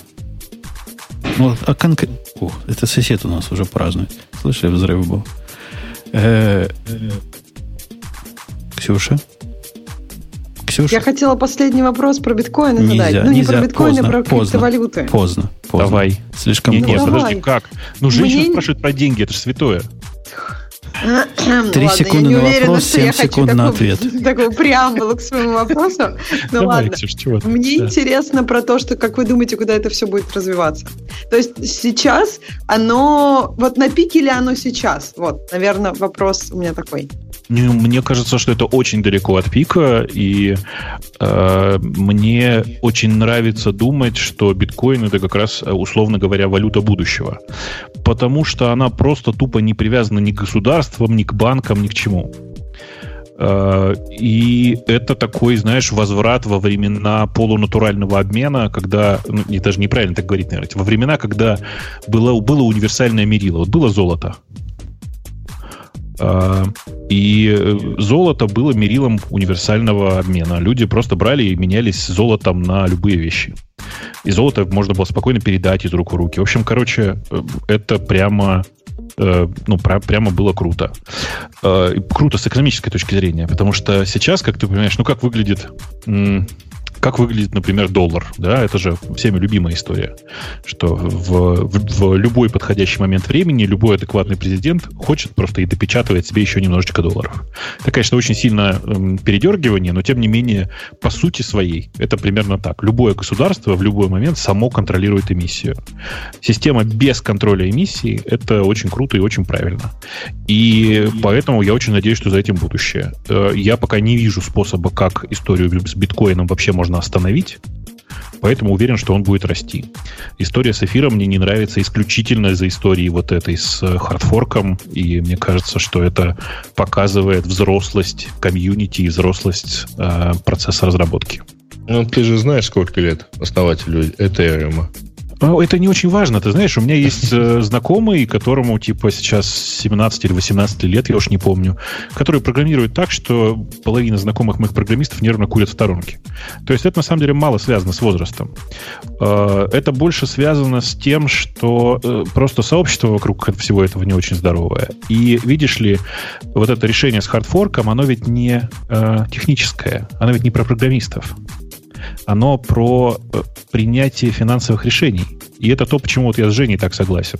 Это все система, которая крайне молода, и экосистема вокруг нее очень молодая.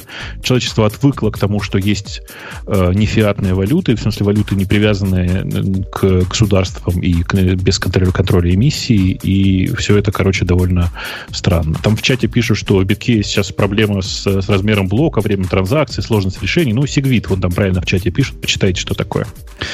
Я тут недавно выяснил, что происходит вот в реальном финансовом мире, когда к тебе приходят и предупреждают 3 раза. Знаешь, 3 раза постучают в дверь. Это я даже не знал, что такое бывает. А на самом деле, когда к тебе приходит особый вид проверки, первый раз они тебя проверили, говорят: чувак, типа, что-то у тебя консенсус... У нас был один чувак, у которого общее количество сделок было меньше, чем количество сделок, которые были отменены. Ну, что, в принципе, в физическом мире быть не может. Ты же понимаешь. Причем там разница была чуть ли не в 50 раз. То есть было как бы 100 сделок, отменено, не знаю, 5000 сделок. Пришел к нему проверяющий и сказал: чуваки, так нельзя делать. Почините. Они там добрые. Они первый раз, знаешь, не бьют. Они предупреждают. И как бы уходят надолго, месяца на 3. Через 3 месяца придут, вот если ты не починил, с этого начинается то, что знают все. А все знают, чего штрафы, там в газетах пишут, какой кошмар. Но оказывается, есть такие особо упоротые, которые после 2-й проверки не чинят. И тогда наступает этап 3. Они не в тюрьму сажают. Я думал, в тюрьму посадят. Ну, уже штрафы взяли, что еще можно? Они тебя вывешивают на доску позора. Есть такая в индустрии доска позора, куда можно повесить вот этих всех, значит, злобных нарушителей. И это в этом мире считается вообще таким кошмаром. от которого, во-первых, если ты появился на доске позора, вот ты как компания, то тебе, в принципе, уже ни в какую другую фирму не устроиться. Ну, там у них есть такая специальная должность, compliance officer. Вот этому офицеру уже никуда в жизни не устроиться. Это уже все, это конец карьеры. Ему надо либо менять работу, либо менять страну. Но случаи такие единичные, когда вот до третьего этапа доходят. Ну, прямо так все боятся вот этого позора. Это же удивительно. Ну, это, кстати, очень прикольно, что это первое предупреждение, второе предупреждение, понимаешь? Подожди, а их потом не штрафуют? То есть не поэтому ли этому человеку не устроится, потому что его компания там обанкротилась? Это уже после того. Их на втором этапе. Второе предупреждение – это то, что мы знаем все по газетам. Там фирма какая-нибудь оштрафована на миллиарды. Это второй этап был. А третий этап – это позор. И он как бы для них еще страшнее, чем штраф. Штраф они готовы пережить, а вот позор – не, никогда. Удивительно. Да. Да. В чате продолжают обсуждать биткоины. Мы к этой теме, надеюсь, прямо сейчас возвращаться не будем. Но на самом деле, конечно, очень хочется позвать какого-нибудь типа крутого энтузиаста этой темы, потому что я не особенный энтузиаст, я как бы такое. И про это поговорить, потому что там есть много интересных прямо концепций. Прямо надо в гиковский выпуск. Прямо в гиковский, потому что в гиковском выпуске можно обсудить, например, действительно вопрос про атаку 51%, все это вот это такое. И там, короче, прямо много есть разных концепций.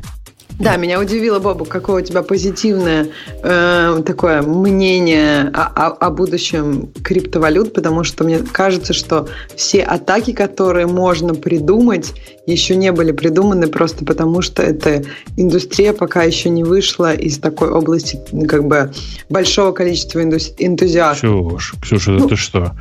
Чтобы ты понимала, текущий объем биткоинов...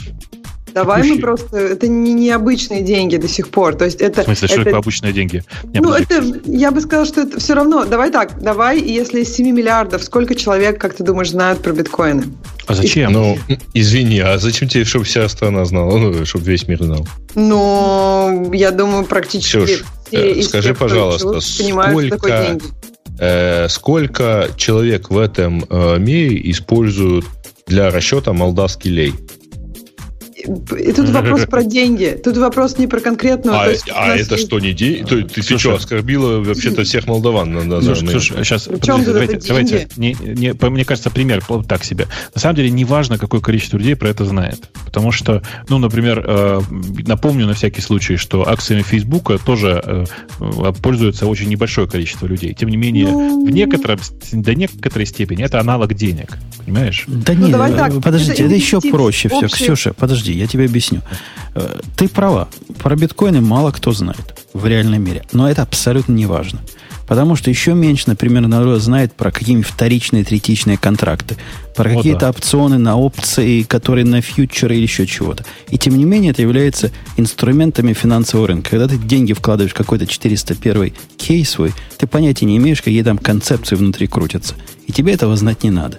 Вот если биткоины... Мне кажется, что это не такая тонкая концепция. Мне кажется, то, что Бобук сказал, это будет... Ну, то есть у Бобука позитивный взгляд до такой степени, что биткоин может быть как золото. И то есть мне кажется, что вот в тот момент, ну, я так понимаю, что это будет инструмент, которым пользуется достаточно большое количество людей, а не как сейчас. Ну, может быть, я тут что-то... То есть, про золото должны знать только 3 человека в мире. Нет, в смысле, я думаю, что сейчас на текущий момент объем сделок по золоту и объем сделок по биткоинам уже примерно сравним, как минимум не одного порядка. Объем сделок в количестве, не в... Там... Так золото сейчас не является, мне кажется, все-таки таким, каким оно было в какой-то момент, когда нет, это Ксюш, действительно было. Вот есть Форекс, есть Комдекс, да, вот типа вот объем Комдекса он не существенно меньше, чем объем чем объем одной валютной пары для Форекса. Поэтому мне кажется, что это на самом деле такая несерьезная на самом деле проблема. Я бы сказал, что ты просто когда говоришь, что не все угрозы еще понятны, тут нужно понимать, что объем текущий... Если я правильно помню, общая стоимость биткоинов сейчас больше 50 миллиардов. Даже если себе представить, что один человек может сейчас, просто найдя дырку какую-то во всей системе, ну, скажем, продать их не за полную стоимость, а всего за 1/50, он просто заработает миллиард. на одном маленьком хаке. Погоди, поверь, всего 50 миллиардов? Это их так мало? Их довольно мало сейчас, и курс довольно, ну, курс у них высокий. Так можно просто про это не говорить серьезно в этом подкасте. 50 или триллионов, или миллиардов. Не-не, миллиардов, что ты. То есть вот это все деньги, о которых мы тут уже час говорим, это просто время мы зря тратим свое. Ой, кстати, просто тут вот молдавский лей упоминали. Кажется, что его в объеме меньше. Просто, понимаешь? Если бы я с самого начала знал, что речь идет о 50 миллиардах, я бы уже давно вас остановил. Давайте перейдем на нормальные гиковские темы. Давайте к другой теме. А все-таки надо будет позвать кого-нибудь, кто прямо увлечен этой темой, и вообще пообсуждать ее как-нибудь. Ксюшу хотел я давно спросить, Ксюша. И не тот вопрос, который ты опасаешься, потому что у нас тут в гиковских темках опять про Кафку. В темках про Кафку. Но я не буду тебя мучить. Я тебе простой вопрос задам. Представляешь, пришла бы ты ко мне на интервью. Сидит такой он угрюмый, злой, он потом говорит: так, девушка, так, расскажите-ка мне, милая, как еще по-сексистски надо говорить, бэби, сказал бы я тебе. Милочка. Расскажи-ка мне, милочка, про flow-based programming. Что бы ты мне на это сказала? Вот сиди такой угрюмый путун, просит тебя про flow-based рассказать что-то. Programming must flow. Это единственное, что я могу сказать в этой ситуации. Ой, да, я тут открыла эту статью, она у нас где-то внизу была. Я так понимаю, ну, очень тут первое определение интересно. Ну?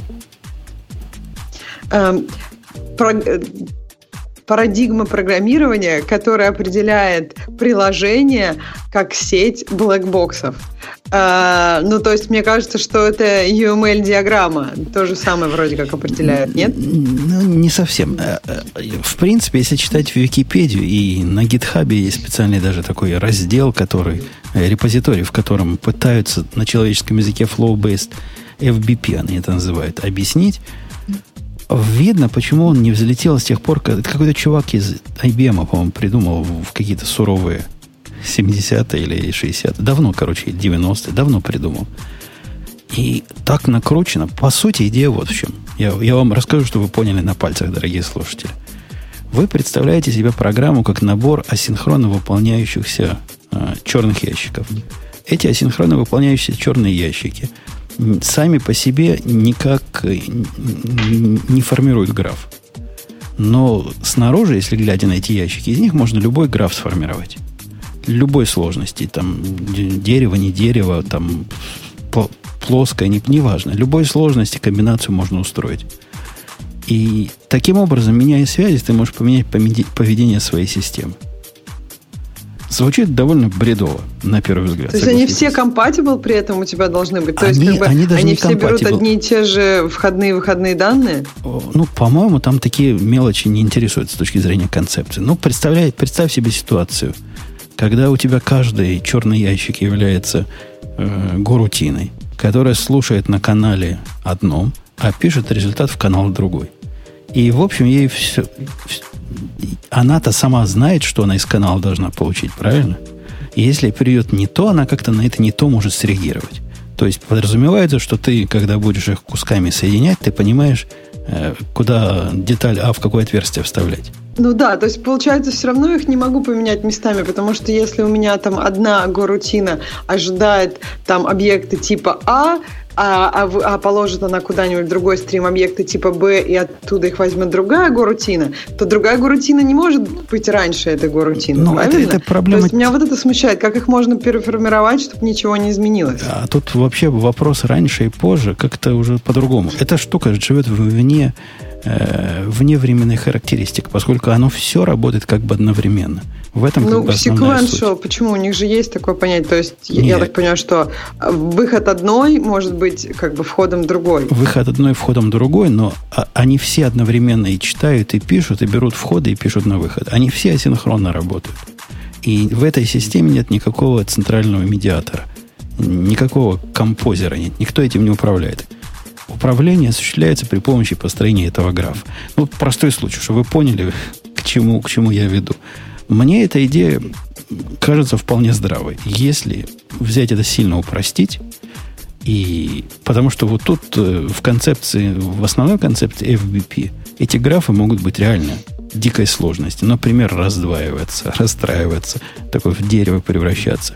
В них разрешаются ссылки на самих себя. То есть могут быть замкнуты такие графы. Могут по кругу ходить. Страшное дело. Давайте представим простой случай. Вот нам надо сделать какой-нибудь процессинг. Первый блок, который мы можем себе представить вот в этом, в нашем упрощенном flow-based, будет брать на вход файл, читать каждую строчку из этого файла и больше ничего с этим не делать. Это будет его, собственно, смысл жизни. Берет файл, выходной канал пишет строчки. Просто, автономно, тестируемо, легко. При этом вот то, что читает строчку внутри файла, открывает файл, читает строчку, проверяет на правильность, падает, когда упало, это все бежит внутри асинхронно, в рутине. Само по себе не бежит, пока ты, значит, все это к чему-то не подключишь. Понимаешь, Ксюша, мой первый блок? Да, вполне. Он в виде выходной канал посылает строки. Теперь возьмем второй блок, который тоже вполне универсальный. Он принимает любые строки из входного канала, а выходной канал какие-то отпарсенные записи. Прелестно. Тоже внутри своей горутины бежит. Третий блок будет делать, брать вот эти отпарсенные записи и, например, делать с ними чего-то. Ну, скрывать какую-то важную информацию. Будет на выход еще какие-то такие же отпарсенные записи, то скрытая информация. И так далее, и так далее. В конце концов, будет какой-то блок, который будет, например, все это писать в базу данных. Или какой-то редьюс какой-то делать, какой-то общий результат высчитывать. Мне кажется, еще первый блок должен принимать какой-то стрим из файлов. То есть, предположим, у нас есть много файлов, из которых надо читать по одной строчке. Потому что иначе он какой-то скучный, типа, доделает и все. Тут же мы так представляем себе, что все оно будет такое флоу, продолжаться бесконечно. Ну, почему бесконечно? У него задача есть распарсить поток данных. Он может быть вполне конечным. Вначале должен быть какой-то генератор. Это все похоже на генератор, по большому счету. Питоновские, правильно, Бог? Ну да. Похоже. И их называют. Но вот теперь смотри, какой красивый трюк можно сделать. Представь, Ксюша, все, что мы говорили с тобой, все оно бежит как-то одновременно, красиво, последовательность действий связями определяется. А теперь я тебя хочу спросить. Ксюша, мой парсинг оказался слишком тяжелый. Вот прямо все ждут меня, потому что узкое место парсинг. Как быть, как быть? Вот разделить на два? Нет. Тут красивое у них решение. И, в общем, к нему легко и самому прийти. И не разделить на два, а запустить два парсера, которые будут читать из одного. Как раз вот это их разделение. У тебя есть два парсера на один флоу, правильно? Два экземпляра. Запустить сколько надо экземпляров парсеров, которые такие же, как остальные элементы флоу, за исключением того, что они читают из общего канала. Ну, то есть, такое как бы дерево у нас разветвилось. А после этих парсеров поставить такой специальный блок, который будет собирать все множество инпутов в один output. Ничего больше делать не будет. То есть мы после них опять соберем все это в общий поток. Представляешь, как красота? В любом месте можем сделать параллельно, насколько надо. В любом месте можем добавить сколько хотим. И все они сами по себе, и все они вместе бегут. Все это прелестно работает. На предельном простом примере. Почему на предельно простом? Я на этой штуке сделал конкретно... Я сервисы большие не пишу, но микросервис, который занимался... В нем есть 5... Я назвал эти у себя штуки хендлерами. Вот эти блоки. Они их называют процессы в их библии. Но у меня они скорее хендлеры. У меня есть хендлер, который читает. У меня есть хендлер, который парсит. У меня есть хендлер, который анонимизацией занимается... Там что-то скрывать надо. Потом есть Подожди, хендлер. А иначе у тебя были бы функции такие же, правильно? Это не функция. А как бы это были функции? Реально их можно было сделать функциями вызывать. Но... функции, которые работают со стримами. То есть, вот первая, например, функция, она читает файл и построчно передает его кому-то другому, как стрим кладет. Это ошибка. Эту штуку нельзя заменить, во всяком случае, одним стримом. Это заменить стримом в понимании Java 8. Это заменить нельзя, потому что стрим происходит в общем поле потоков. Здесь же каждый из моих блоков, во-первых, он сам по себе, как бы в своем потоке, а во-вторых, он может быть в любом количестве потоков, которые мне надо для эффективности. Это не заменяется, это нельзя выразить при помощи джавовских стримов. Но, во всяком случае, я не представляю, как это выразить при помощи джавовских стримов. Стрим, пер, связь. Ну, то есть, если у тебя, вот, например, есть одна связь между двумя вот этими коробочками, вот у них связь – это стрим. Ну, это просто как идея. Если эта идея начнет разваливаться на части, когда возникнет проблема прерывания стримов. Вот когда это один стрим, как в Java, например, то прервать это худо-бедно можно. А когда ты устраиваешь комбинацию стримов и связываешь их между собой, то тут прямо надо выдумывать какие-то глупости, какие-то ядовитые таблетки посылать, чтобы все на них реагировали. Ну, знаешь, да? Подожди, а так а ты, вот ты говоришь, я это сделал. Ты это сделал на Java? Нет, я это сделал на Go. Это на Go. И то есть, поэтому, ну, то есть, гошные стримы будут хорошо. Абсолютно прелестная реализация этого дела, которая занимает 161 строку, при этом большинство этих 161 строки – это комментарии. Вот просто прелестно. Просто прелестно. И я это уже использовал в двух проектах. И я прямо рад. Этим подходом реально можно пользоваться. А как ты на это напал? То есть это какая-то из комьюнити Go, Роб Пайк завещает? Как я на что? На Flow-based? Ну вот на этот Flow, да, то есть на эту идею. То есть это идея популярная в Go, например. Мне кажется, в Java, если ее не так удобно реализовывать, наверное, поэтому она не очень популярна. А ее вообще нигде не очень удобно реализовывать. У них есть пример такой, который... похож на теорему Ферма. Помните, когда Ферма свою теорему написал, сказал, что доказательство так тривиально, что не хочу этим заморачиваться. У них же свой Ферма есть, у них пайк есть. И он на какой-то презентации показал, он это не флоу называет, а пайплайны. Показал, как сделать пайплайн, чтобы, значит, примерно то, о чем я говорю, только на таком более кондовом уровне.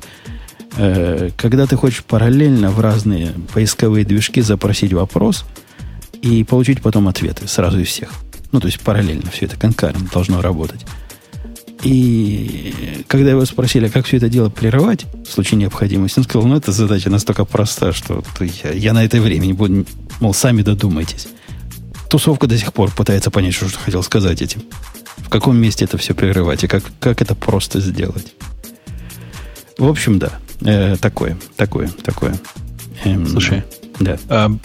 Мне кажется, вы этой темы усыпили почти всех. Я практически уснул. Мне кажется, что это фигня вообще какая-то. Но у меня есть другая, не менее важная тема. Я напомню, что у нас есть еще один целый спонсор. Это не фигня тема. Я лично считаю, что это крутая тема. И ты, Бобу, конкретно не прав. Хотя спонсор ты прав, вот наполовину не прав. Спонсора прав. Вот и включи его. VScale – это облачный хостинг для разработчиков от разработчиков. Мы сами им пользуемся, уж поверьте. Помимо стабильности и высокой производительности, у VScale есть почасовой биллинг, короткие пинги, быстрая и надежная сеть, снапшоты для восстановления и клонирования, панель управления для людей, много реально популярного ПО и, конечно, Application Programming Interface для автоматизации управление. Мы любим опишечки, знаете ли. Введите код Radio T250 при регистрации, и этой суммы хватит, чтобы протестировать все. Ведь у нас почасовая оплата. Что только люди не придумают, лишь бы Erlang не учить. В Erlang это элементарно делается. Это везде делается элементарно, если у вас задача элементарная. Да. Окей. Что у нас дальше? Кто-нибудь? Тема пользователей? Кто-нибудь? Или рано? Да нет, ну что ж такая? Куда? И я просто со всех сил пытаюсь степень гиковости компенсировать твою ошибку, Ксюша. Как могу. Все, чем могу. Мою ошибку, конечно. Как разделить монолит наполовину? Ничего не знаю. Там длинная статья крутая. Не читал. Как реализовать семантику конкретно один раз? Вот это хорошая тема. Ты ее к следующему гиковскому выпуску подготовь. Прям любопытная статья от конференции. Так, а следующий гиковский выпуск у нас будет через неделю? Или... Просто сейчас, мне кажется, у нас как-то не очень гиковски получается. Так к любому подготовь. Вот к любому. К следующему подготовь. Каким образом твоя любимая Kafka делает вот семантику exactly once? Мне прямо любопытно. Чисто конкретно любопытно. Моя любимая Kafka. Это классно звучит. А, кстати, какая твоя любимая кашка? А? Ну, я не могу. Мне кажется, это как-то грустно. Это же... Почему? Ты еще скажи, что это интимно, да. Да, это интимно. Серьезно? Ну, в смысле, я могу без всякого зрения совести сказать, что, например, моя любимая Kafka перловка. Кстати, я тоже очень люблю. Нет, моя любимая, конечно, овсянка. Это же ежовка. Овсянка? Сэр. Да. Но она же вообще самая вкусная, которая стилкат, конечно. Да, я понимаю. Но мне кажется, что овсянка все-таки не то. Перловка – это настоящая мужская каша. Нет, перловка тоже прекрасна. Я, кстати, знаю очень много людей, которые почему-то не любят. Мне кажется, ее как-то недооценивают. Я прям считаю, что это прекрасно, да. Ну, я знаю, почему в Советском Союзе ее недооценивали. Просто это была очень дешевая крупа, которая, Вон манка, например, такая же дешевая и ужасная. Манка сильно дороже. Что ты? Манка сильно дороже, конечно, была. Перловка прям супер дешевая была и всегда была доступна, ее никто не ел, поэтому. Ну, скорее всего, это способ обработки, да. Наверное, манку надо больше тереть. Вы уж не трите. Вы уж как-нибудь, знаете ли, ближе. Почему обработки, Ксюш? Почему обработки? Либо обфускации, либо компиляции. Что еще можно сделать с перлом? Раз уж вы отказываетесь обсуждать гиковские темы, раз Ксюша в сторону каши нас уводит. Вместо... Я? Да, ты кто? Был. Ты кто? Тебе про Kafka, а ты нам про перловку. Ну что это такое? Я про перловку. Вот тебе, кстати, есть тема, которая... Слушай, твою цитату уже увековечили. Есть тема, которая тебе, Бобок, покажется, наверное, любопытной. Поскольку ты, как и я, у нас есть вот этот синдром, когда наркотики забирают. Отмены, да. После того, как пропала... Господи, как же она называлась-то? Ну, скажи. Призматик. Точно. И я каждый раз смотрю на вот это, на то, что, о чем мы сейчас говорим. А говорим мы про Relevant. Ожидаю возврата призматика в семью. Есть определенные надежды, кстати. Ты смотрел на Relevant? Ты знаешь, нет, но я хочу тебе сказать, что... Ну, типа, я смотрел на него одним глазом, не ставил, не пользовался, ничего не делал. Хочу сказать, что он, на самом деле, довольно сильно по концепции похож на яндексовый Дзен. И если ты его еще не попробовал, то попробуй. Relevant или Дзен? И то, и другое. Я скорее хочу, чтобы ты Zen попробовал. Потому что он такой довольно, довольно забавный. Zen Яндекс.ру прям заходишь и фигак. Я его поставил не Zen, а Relevant себе. Да. Совершенно случайно, еще до того, как он стал популярен. И на тебя раньше про него написали. Вот, я вот прямо сейчас ставлю. И ты знаешь, мне кажется, тебе понравится. И мне кажется, нашим слушателям понравится. Есть в нем какая-то вот эта неуловимая магия правильных новостей. Вот в отличие от совершенно позора того, который устроил Apple News, это просто вон из профессии доставки персонализированных новостей. Это просто антипаттерн. Или флипборд, который не оправдал надежд после покупки Зайта. Он такой же тупой остался, как он был до этого. Ну, даже удивительно, вообще не пошло им на пользу. Такой достойный купили продукт и никак. А вот в этом что-то есть. В этом есть надежда. Я прям вот сейчас прямо ставлю. Я готов тебе в следующий раз сказать, насколько он вообще хорош. Ну, попробуй, посмотри. Он меня иногда даже пугает такими правильными интересами, которые он понимает, что мне нужно. Я ему намного уже чего рассказал про себя. Но дает прямо такие темы. Есть что почитать. Не как в флипборде. У флипборда главная фича какая? Быстро перелистывать неинтересную тему. Флип делаешь, флип. А в этом, в этом как-то нет. В этом много чего. Много чего любопытного. Хотя, конечно, когда я вчера случайно запустил Google, программу Google для телефона, просто Google называется, которая на первой странице показывает новости, вот это реально пугает. Насколько Google знает про меня, это реально пугает. Он не только про меня знает, он знает про мои социальные связи. Например, он мне там в одной из статей предложил совершенно не просто так клавиатуру с румынской раскладкой. Позырить на нее. С румынской-то зачем? А с румынской, потому что у меня в круге общения два румына есть, один из которых сильно на клавиатуре повернут. Вот он вот это все знает, зараза. Подожди, понимаешь? Так получается, что это из твоего e-mail, правильно? Или откуда? Ну, или из e-mail, или... Или ты ищешь в Гугле своих румынов? просто как-то странно. Или я... Ну, можно все разные корреляции представить, как мы с ним общаемся вот в это время, а в то же время он ищет что-то в имейле, в Гугле, или я для него... Можно себе связь построить. И он таки строит. Я уверен, что это происходит из-за того, что ты везде пользуешься гугловским аккаунтом. А, еще же... Приват-браузингом. Да-да-да. И не пользуешься приват-браузингом, да. Иногда пользуюсь, но не всегда. Окей. Короче, поглядите на Relevant. Возможно, вам понравится. Я вот поставил, у него довольно странный дизайн. И интерфейс такой. Еще страннее, когда новости в бок двигать.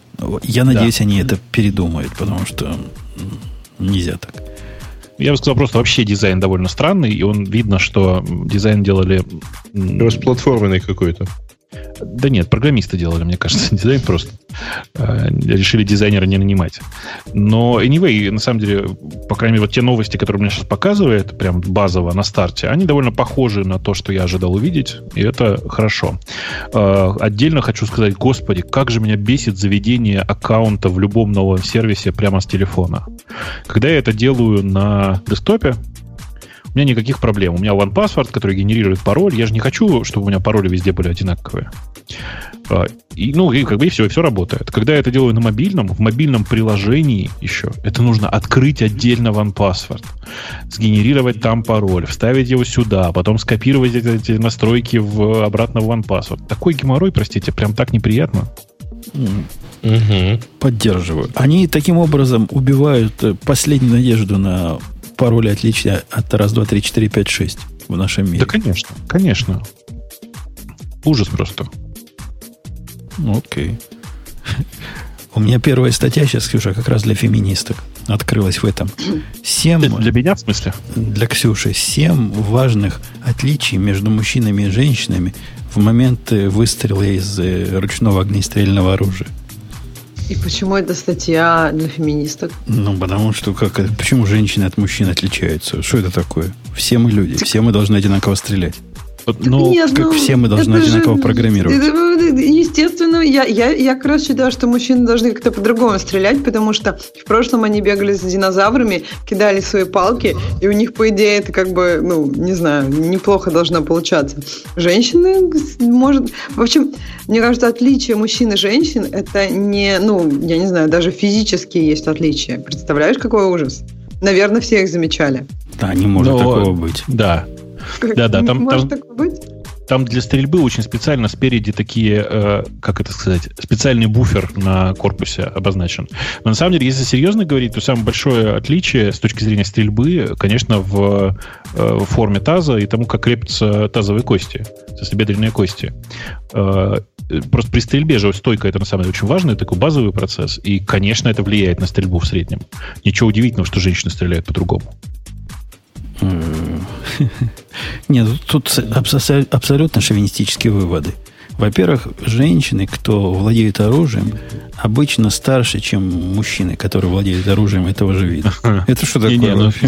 Давай шовинистическую статью цитировать не будем. Фигня какая-то. Тут много разного. Это статистика, это не шовинизм. Это статистика такая.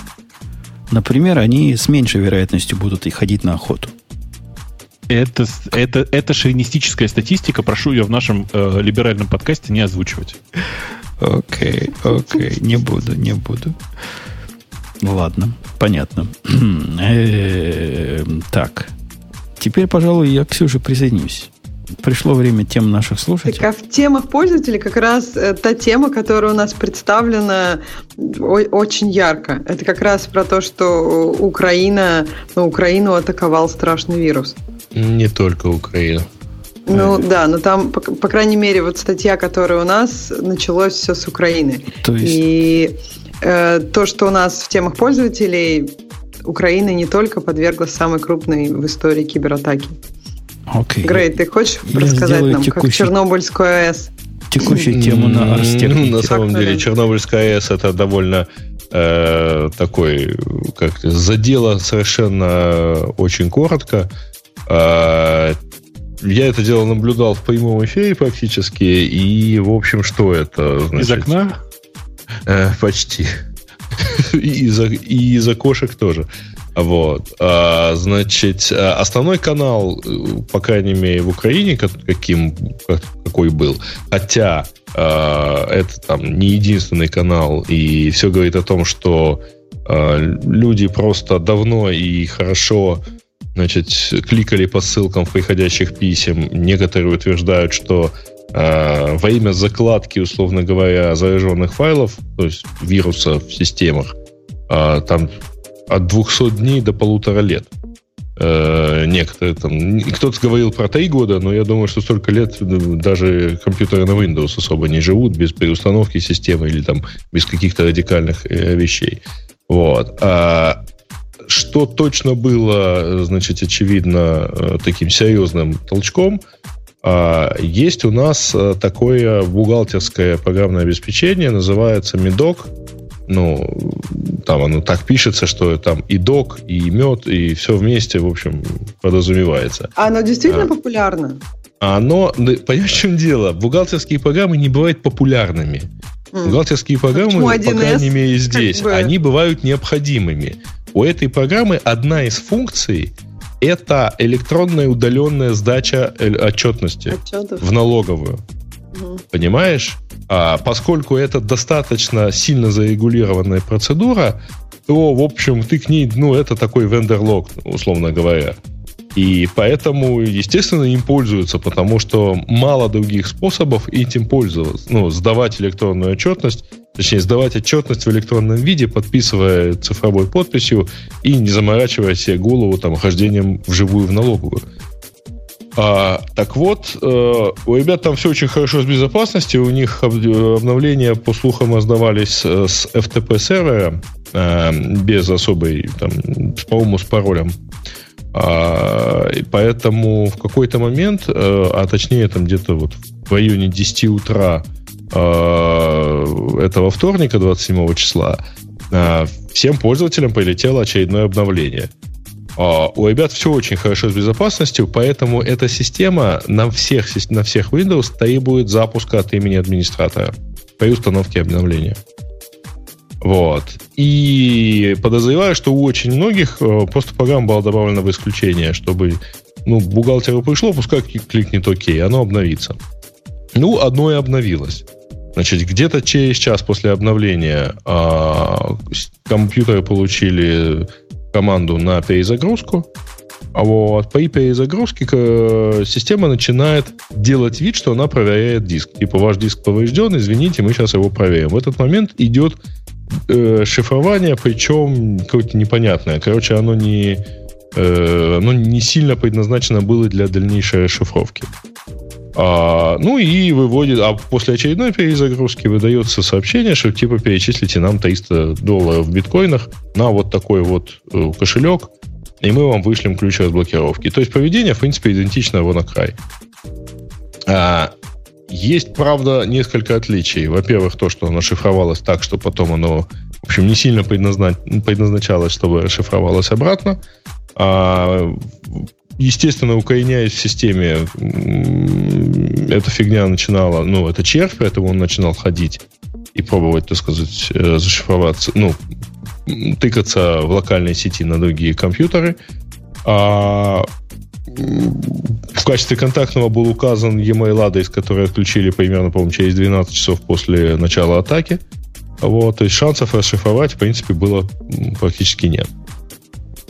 Как-то они даже денег вроде не очень много собрали, поэтому непонятно. Ну, вообще... Слушай, что ты хочешь, если основной удар пришелся на Украину, и тут ты просишь заплатить биткоины. Я не про это, я про то, что они отключили его через 12 часов. Насколько я понимаю, в WannaCry там создавался новый e-mail для каждого, ну, отдельный кошелек, и поэтому как бы трудно было... Нет, там не отдельный, конечно, кошелек был, там было не... у WannaCry несколько кошельков, по-моему, 3 или 4 кошелька. Но WannaCry тоже собрал, извините меня, там сколько, 50 или 100 тысяч долларов со всего мира. Больше собрал, намного больше, чем вот... этот собрал вроде бы в районе 10 тысяч. Я читала, что 6. Ну вот в статье, которая у нас тема... Последнее, что я видел, это было 4 или 4,5 биткоина. Значит, поскольку состояние безопасности, ну и вообще компьютерной гигиены у нас находятся на примерно одинаковом с соседями уровне, низком, очень низком уровне, то, естественно, посыпалось громадное количество пользовательских компьютеров и даже часть серверов на Windows, ну или там важные компьютеры, от которых многое зависело. Например, отключился один из телеканалов, у которого, естественно, все монтажное оборудование жило на Windows 7 или Windows 10. А отключились некоторые системы, например, в нашей версии Сбербанка, то есть в Ощадбанке. И банк еще довольно давно, по-моему, только недавно начал принимать опять карточки. Ну, то есть у них там довольно сильно. Гордо отрапортовала Укрпочта, что, к сожалению, у них слишком много бумажных операций, поэтому, к счастью, мы не так сильно подвержены компьютерным атакам. Вот, это мы работаем как обычно, сказали они. Легло несколько банков, легло на самом деле в Борисполе, вот там пишут, что аэропорт Борисполь, но в Борисполе легли, по-моему, упал сайт и легли некоторые, там, ну и, соответственно, была недоступна система табло. Кажется, некоторые авиакомпании не могли регистрировать автоматически, переходили на ручную регистрацию. А что еще из таких красивых фокусов? Ну, была... в большом мире, Грей, что-нибудь случилось? Ну, я понимаю, что не залежно этот центр Земли, но где-то вне. Кто-то это еще почувствовал, Петю? Ну, вообще, в России пострадал, насколько я понимаю, пострадала Роснефть, Башнефть и прочие, и связанные компании. У них, видимо, примерно в таком же состоянии, так сказать, компьютерная культура находится. А из очень больших жертв это датская Мерск, точнее, это крупнейший контейнерный оператор. Кто-то в Америке, по-моему, даже не кто-то, а довольно много. Смешно, значит, шоколадная фабрика в Австралии. Вот совсем смешно, Гриш, да? Конечно. Учитывая название. Да. Значит, ну, видимо, во-первых, в статье, кстати говоря, на Хабре появился какой-то довольно странный список. Ну, например, мобильные операторы, насколько я знаю, не пострадали вообще, они здесь указаны.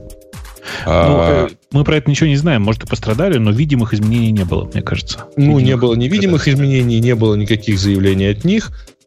Точно не пострадал самый крупный банк страны, Приватбанк, по очень простой причине. Это самый крупный корпоративный пользователь Linux в Европе.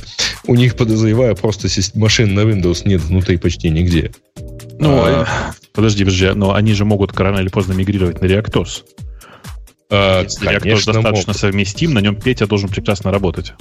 Да ладно, ты думаешь, проверяли Петю на ReactOS? У них же, если не проверил какую-то программу на ReactOS, она не работает. Надо специально Петю проверить к следующему релизу.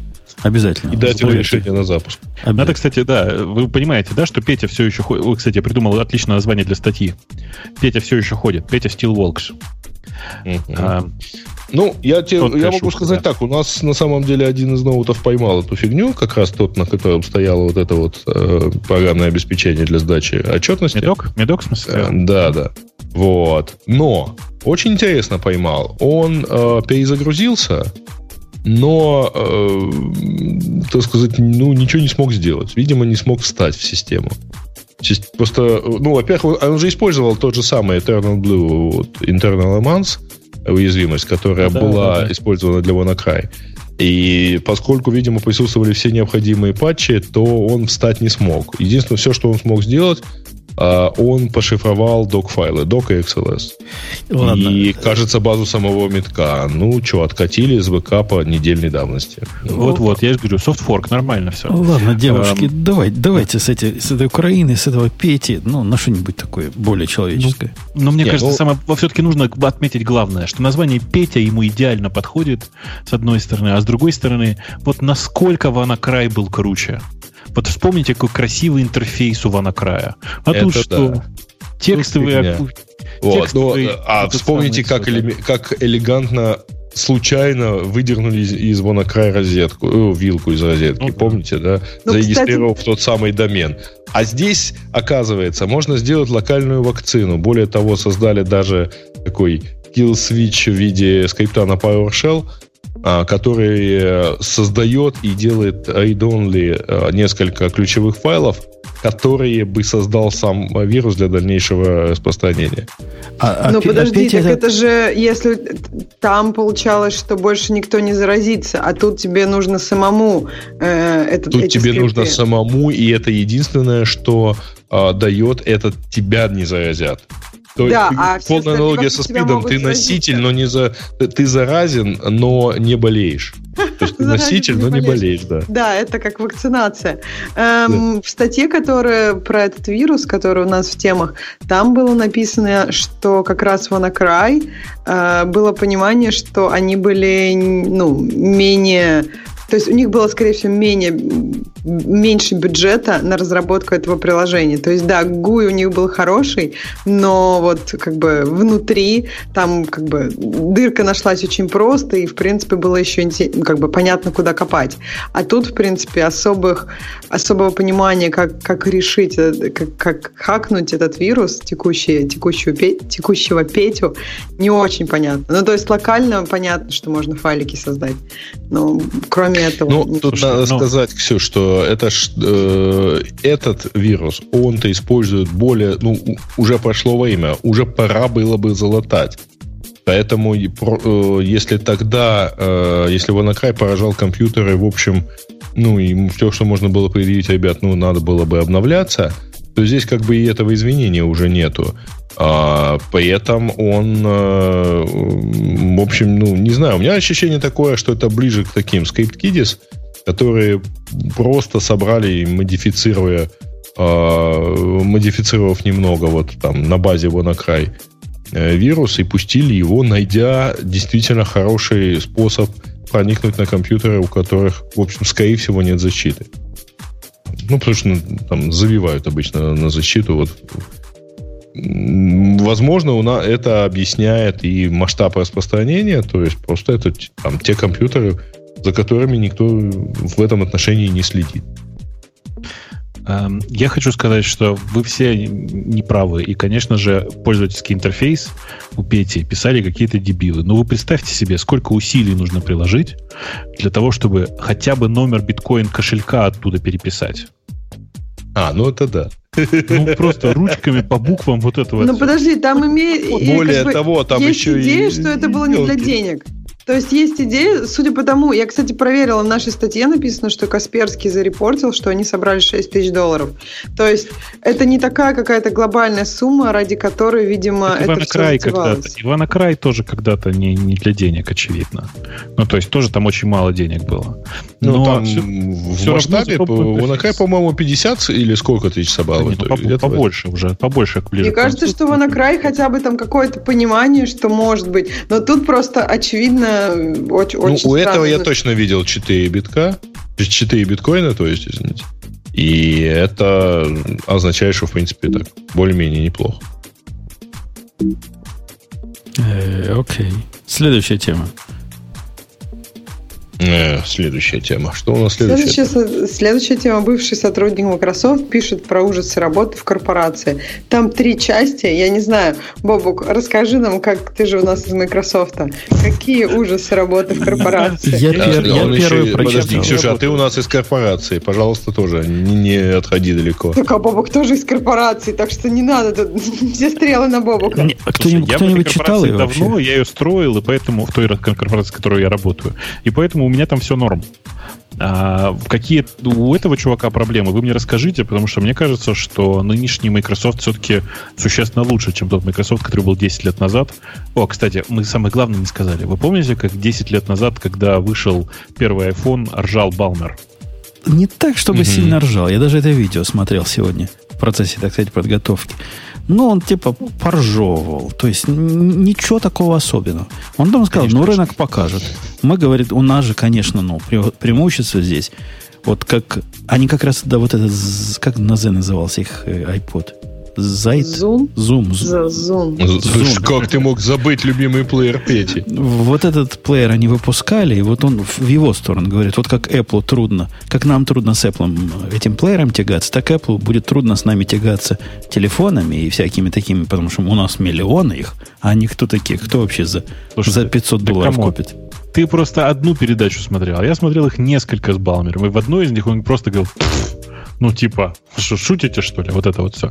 И ржал прямо. А у меня была интересная история. Я разговаривала с ребятами, которые работали в Nokia, и мне было интересно, вот когда вышел iPhone, что думалось в Nokia. И в Nokia в тот момент, насколько я понимаю, ничего не думалось. Они считали, что это за странная штука, и никогда она не полетит. То есть у них как-то все было настолько спокойно в тот момент, то есть никто даже как-то не стал шебуршиться. И вот это, мне кажется, было не очень хорошо, наверное, для них. То есть, как бы смотреть, что конкуренты делают, это всегда, наверное, полезно. Они смотрели. Там просто нужно понимать, что Nokia очень такая, очень странная была корпорация, она очень сегментированная, была группа, которая занималась Симбианом, которая вообще плевать хотела на этот ваш iPhone. Я точно знаю, что группа, которая занималась вот как раз той Nokia, которая мне нравилась, вот типа там вот с большим экраном 77.0, они, конечно, смотрели на iPhone. Им было интересно, и они не испытывали таких радужных иллюзий по этому поводу. Но интересно это другое. Если вы помните, после выхода первого iPhone есть одна компания, которая радикально поменяла стратегию. Эта компания называлась Android. И я знаю еще одну компанию, которая поменяла стратегию. Какая? Это компания Samsung. Ну, то есть, есть же замечательная картинка, что после айфона Samsung стал делать... Они продолжили делать все телефоны, которые не делали, но они начали как бы новые телефоны, новую линейку. Они не сразу начали, это было после 3GS уже. Прям через несколько лет. Мне кажется, они выпустили после 3GS, но ты думаешь, что прям так быстро происходит? Мне кажется, я думаю, что они начали как раз в тот момент, когда он вышел, и они посмотрели, что может быть неплохо. И чтобы через 2-3 года выпустить, это же процесс. Слушай, судя по тому, насколько быстро они скопировали iPhone 5 и потом iPhone 6 по внешнему виду, в смысле iPhone 4 и iPhone 5 по внешнему виду. Они же в тот момент были наготове, там уже дизайнеры сидели, понимаешь? Уже там шами для обводки. Да, мне кажется, этот уже машину расчехлили, которая будет печатать копии. А первый раз-то, наверное, надо как-то поисследовать, я не знаю, чтобы сделать что-то такое же. Я в этой теме не глубоко, но, насколько я понимаю, как бы писать приложение — это немножко другой процесс, чем сделать какую-то железку, на которой будет бежать вот это приложение. Слушайте, Samsung при этом долгие годы пытался двигать свою... Bada она называлась, да, Bada? Бада, я уж не помню. Баду это другое. А, да. Это компания, да. Да. Подожди, а Tizen, они это... А Tizen потом появился. Tizen, кстати, к вопросу, это как раз последствия вот той самой Nokia 77.0. То есть там была Маэмо, которую Nokia вместе с Intel в какой-то момент переименовали в Tizen, и теперь Tizen поддерживает еще Samsung. В общем, там мутная история. Короче... Да, мне кажется, что очень показательно, что ребята, которые делали Android, и Энди Рубин в первую голову, посмотрев на то, что сделал Apple, говорят, судя по слухам, тут же начали все переделывать. Потому что, если вы помните, изначально они делали кнопочные телефоны. Они хотели делать телефон, который конкурент BlackBerry. Да, они хотели делать BlackBerry, я бы так вот сказал. А начали делать совершенно в другую область, сразу поняв, насколько там крутая перспектива. И это, мне кажется, то, чем как раз сильно крут Энди Рубин. Умением видеть крутые вещи вокруг себя. Это не для всех. Вот Женя, например, не увидел сразу, какой крутой iPhone. А я, видишь, увидел. Поэтому я тоже крутой. Я тоже его хвалил. Только не забывай, что у крутого Энди Рубина был свой человек в чужой команде. Я имею в виду Эрика Шмидта, который входил в состав директоров Apple. Окей, я напомню, что у нас речь идет про Microsoft. Про то, статья называется «Как делать так, чтобы тебя уволили из Microsoft». Я первую из этих трех прочитал, я не знаю, чем оно все закончилось. Но статья какая-то лузерская. Видимо, его уволили, слушай. Не уверен. Абсолютно лузерская статья. Она рассказывает про тяжелую жизнь в корпорации. Во-первых, что самое главное, он работает в какой-то организации, подразделении, которое называется CSS, которая к языку стилей никак не связана, к разметке стилями не связана, что-то другое. Что S, по-моему, там про сервера. И жалуется он на то, что, во-первых, начальники у него ничего не понимают, значит, дебилы все. Во-вторых, не хотят ничем заниматься. А только, значит, выпивают, закусывают, друг с другом, значит, с такими же начальниками общаются. Ну, это типичная позиция такого лузера. Начальник не делает ничего. Потому что, дебилы. Нет, тех назначили. Сидят они в плохом офисе. Их, значит, организация сидит в плохом офисе, а вот через дорожку, если перейти, там сидит, значит, некий ямер, часть другой организации. Часть их же Microsoft, просто подразделение другое. И у них офисы хорошие. Это ж как так? Поскольку... Как... И вся статья вот такой найти. Слушай, а я не вижу эту статью. А где она вообще? Ну, ссылочка на Medium ведет. Вторая тема пользователей. Да? Пошел смотреть. Я не читал эту статью, но должен сказать, что меня всегда удивляли люди, которые качество работы оценивают исключительно по качеству офиса. Но там не только этим он оценивает. Он утверждает, что относится к ним даже не как к винтикам. Ладно, к винтикам он бы был рад, судя по всему. А как ненужным элементом всей этой... Может, они в самом деле ненужные элементы всей инфраструктуры. Типа заданий не дают, что делать, не знают люди. Приходят на работу, значит, 20 лет делают одно и то же, не делают ровным счетом ничего. Хотя время от времени какие-то у него наезды против программистов возникают, что сразу, конечно, подрывает. Но программисты ему не так быстро чего-то там делают. Подожди, а он не программист? Что он вообще такой? Черту, тут такая статья, не поймешь, чем он занимался. Женщин мало, значит, с трудом они могли женщин найти на конференции. Все вместе, и, ну, плохо. Не-не, он программист, я посмотрел, кто это. Он инженер, давай по-другому скажем. Ты как, чем отличается инженер от программиста? Как он наезжал на программистов, если... Странно. Ну, может, ему какие-то другие программисты должны были что-то запрограммировать, для того, чтобы он свое Он туманно так про все это. Туманно. Но видно, что наболело у человека. Ну, просто мне кажется, что если тебе что-то не нравится, то, наверное, нужно что-то менять, а не просто, я не знаю, ныть об этом. То есть я могу представить, как, например, вот человеку важен офис. Ну, так ты перейди вот в Ямер, который тоже Microsoft и делает там. Например, какому-то человеку важны задачи, которые он делает каждый день. Там, чтобы они менялись, чтобы это развивалось. Ну, так не делай 20 лет. Так он уже перешел. Он уже перешел. И он перешел с одного места, где ему совсем не понравилось, где он год просидел. Где начальник первым делом ему сказал: чувак, самое главное, чтобы я тебя поменьше видел в своей жизни.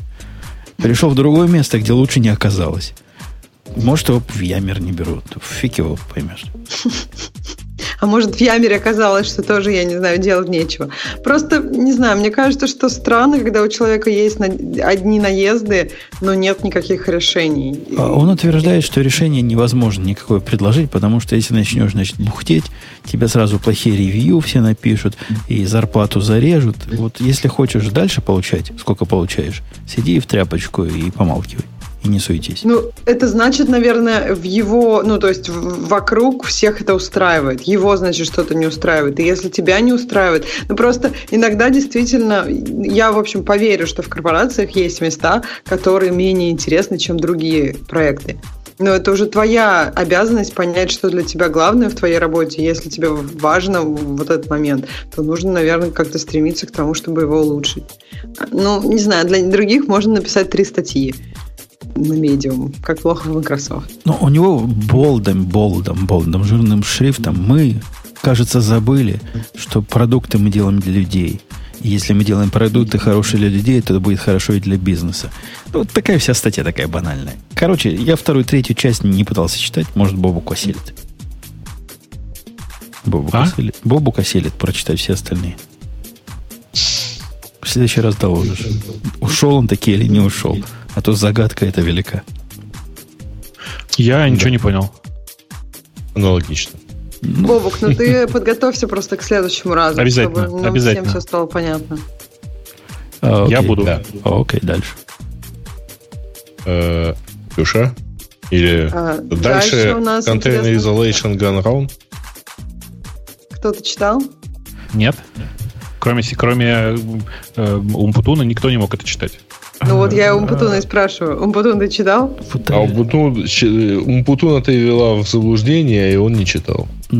Погодите, я как-то краем глаза это видел. Но не помню. что там такое сделал? Мне она показалась смехотворной, это уже эта статья, но я не помню причины и следствия. Я ее давно читал. 3 дня как, уже все забыл. Следующая тема. Следующая, Бобук, что насчет Intel i9? Если коротко, я ничего про него не знаю. Поэтому, мне тут нечего просто сказать. Ага. Так, BuildKit. Это, Жень, к тебе эксперимент, чтобы выделить компанию Docker Build, команду Docker Build в отдельный инструмент. Женя? Первый раз слышу. Она, видимо, на каком-то суровом эксперименте еще. На стадии разработки вообще. Да, вообще глобальный вопрос. Тебе нужна команда Docker Build, выделенная в отдельный инструмент?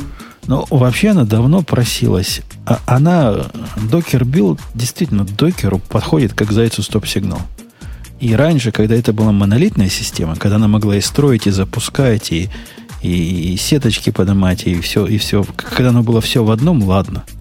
Сейчас же билд, даже странно его иметь внутри вот того.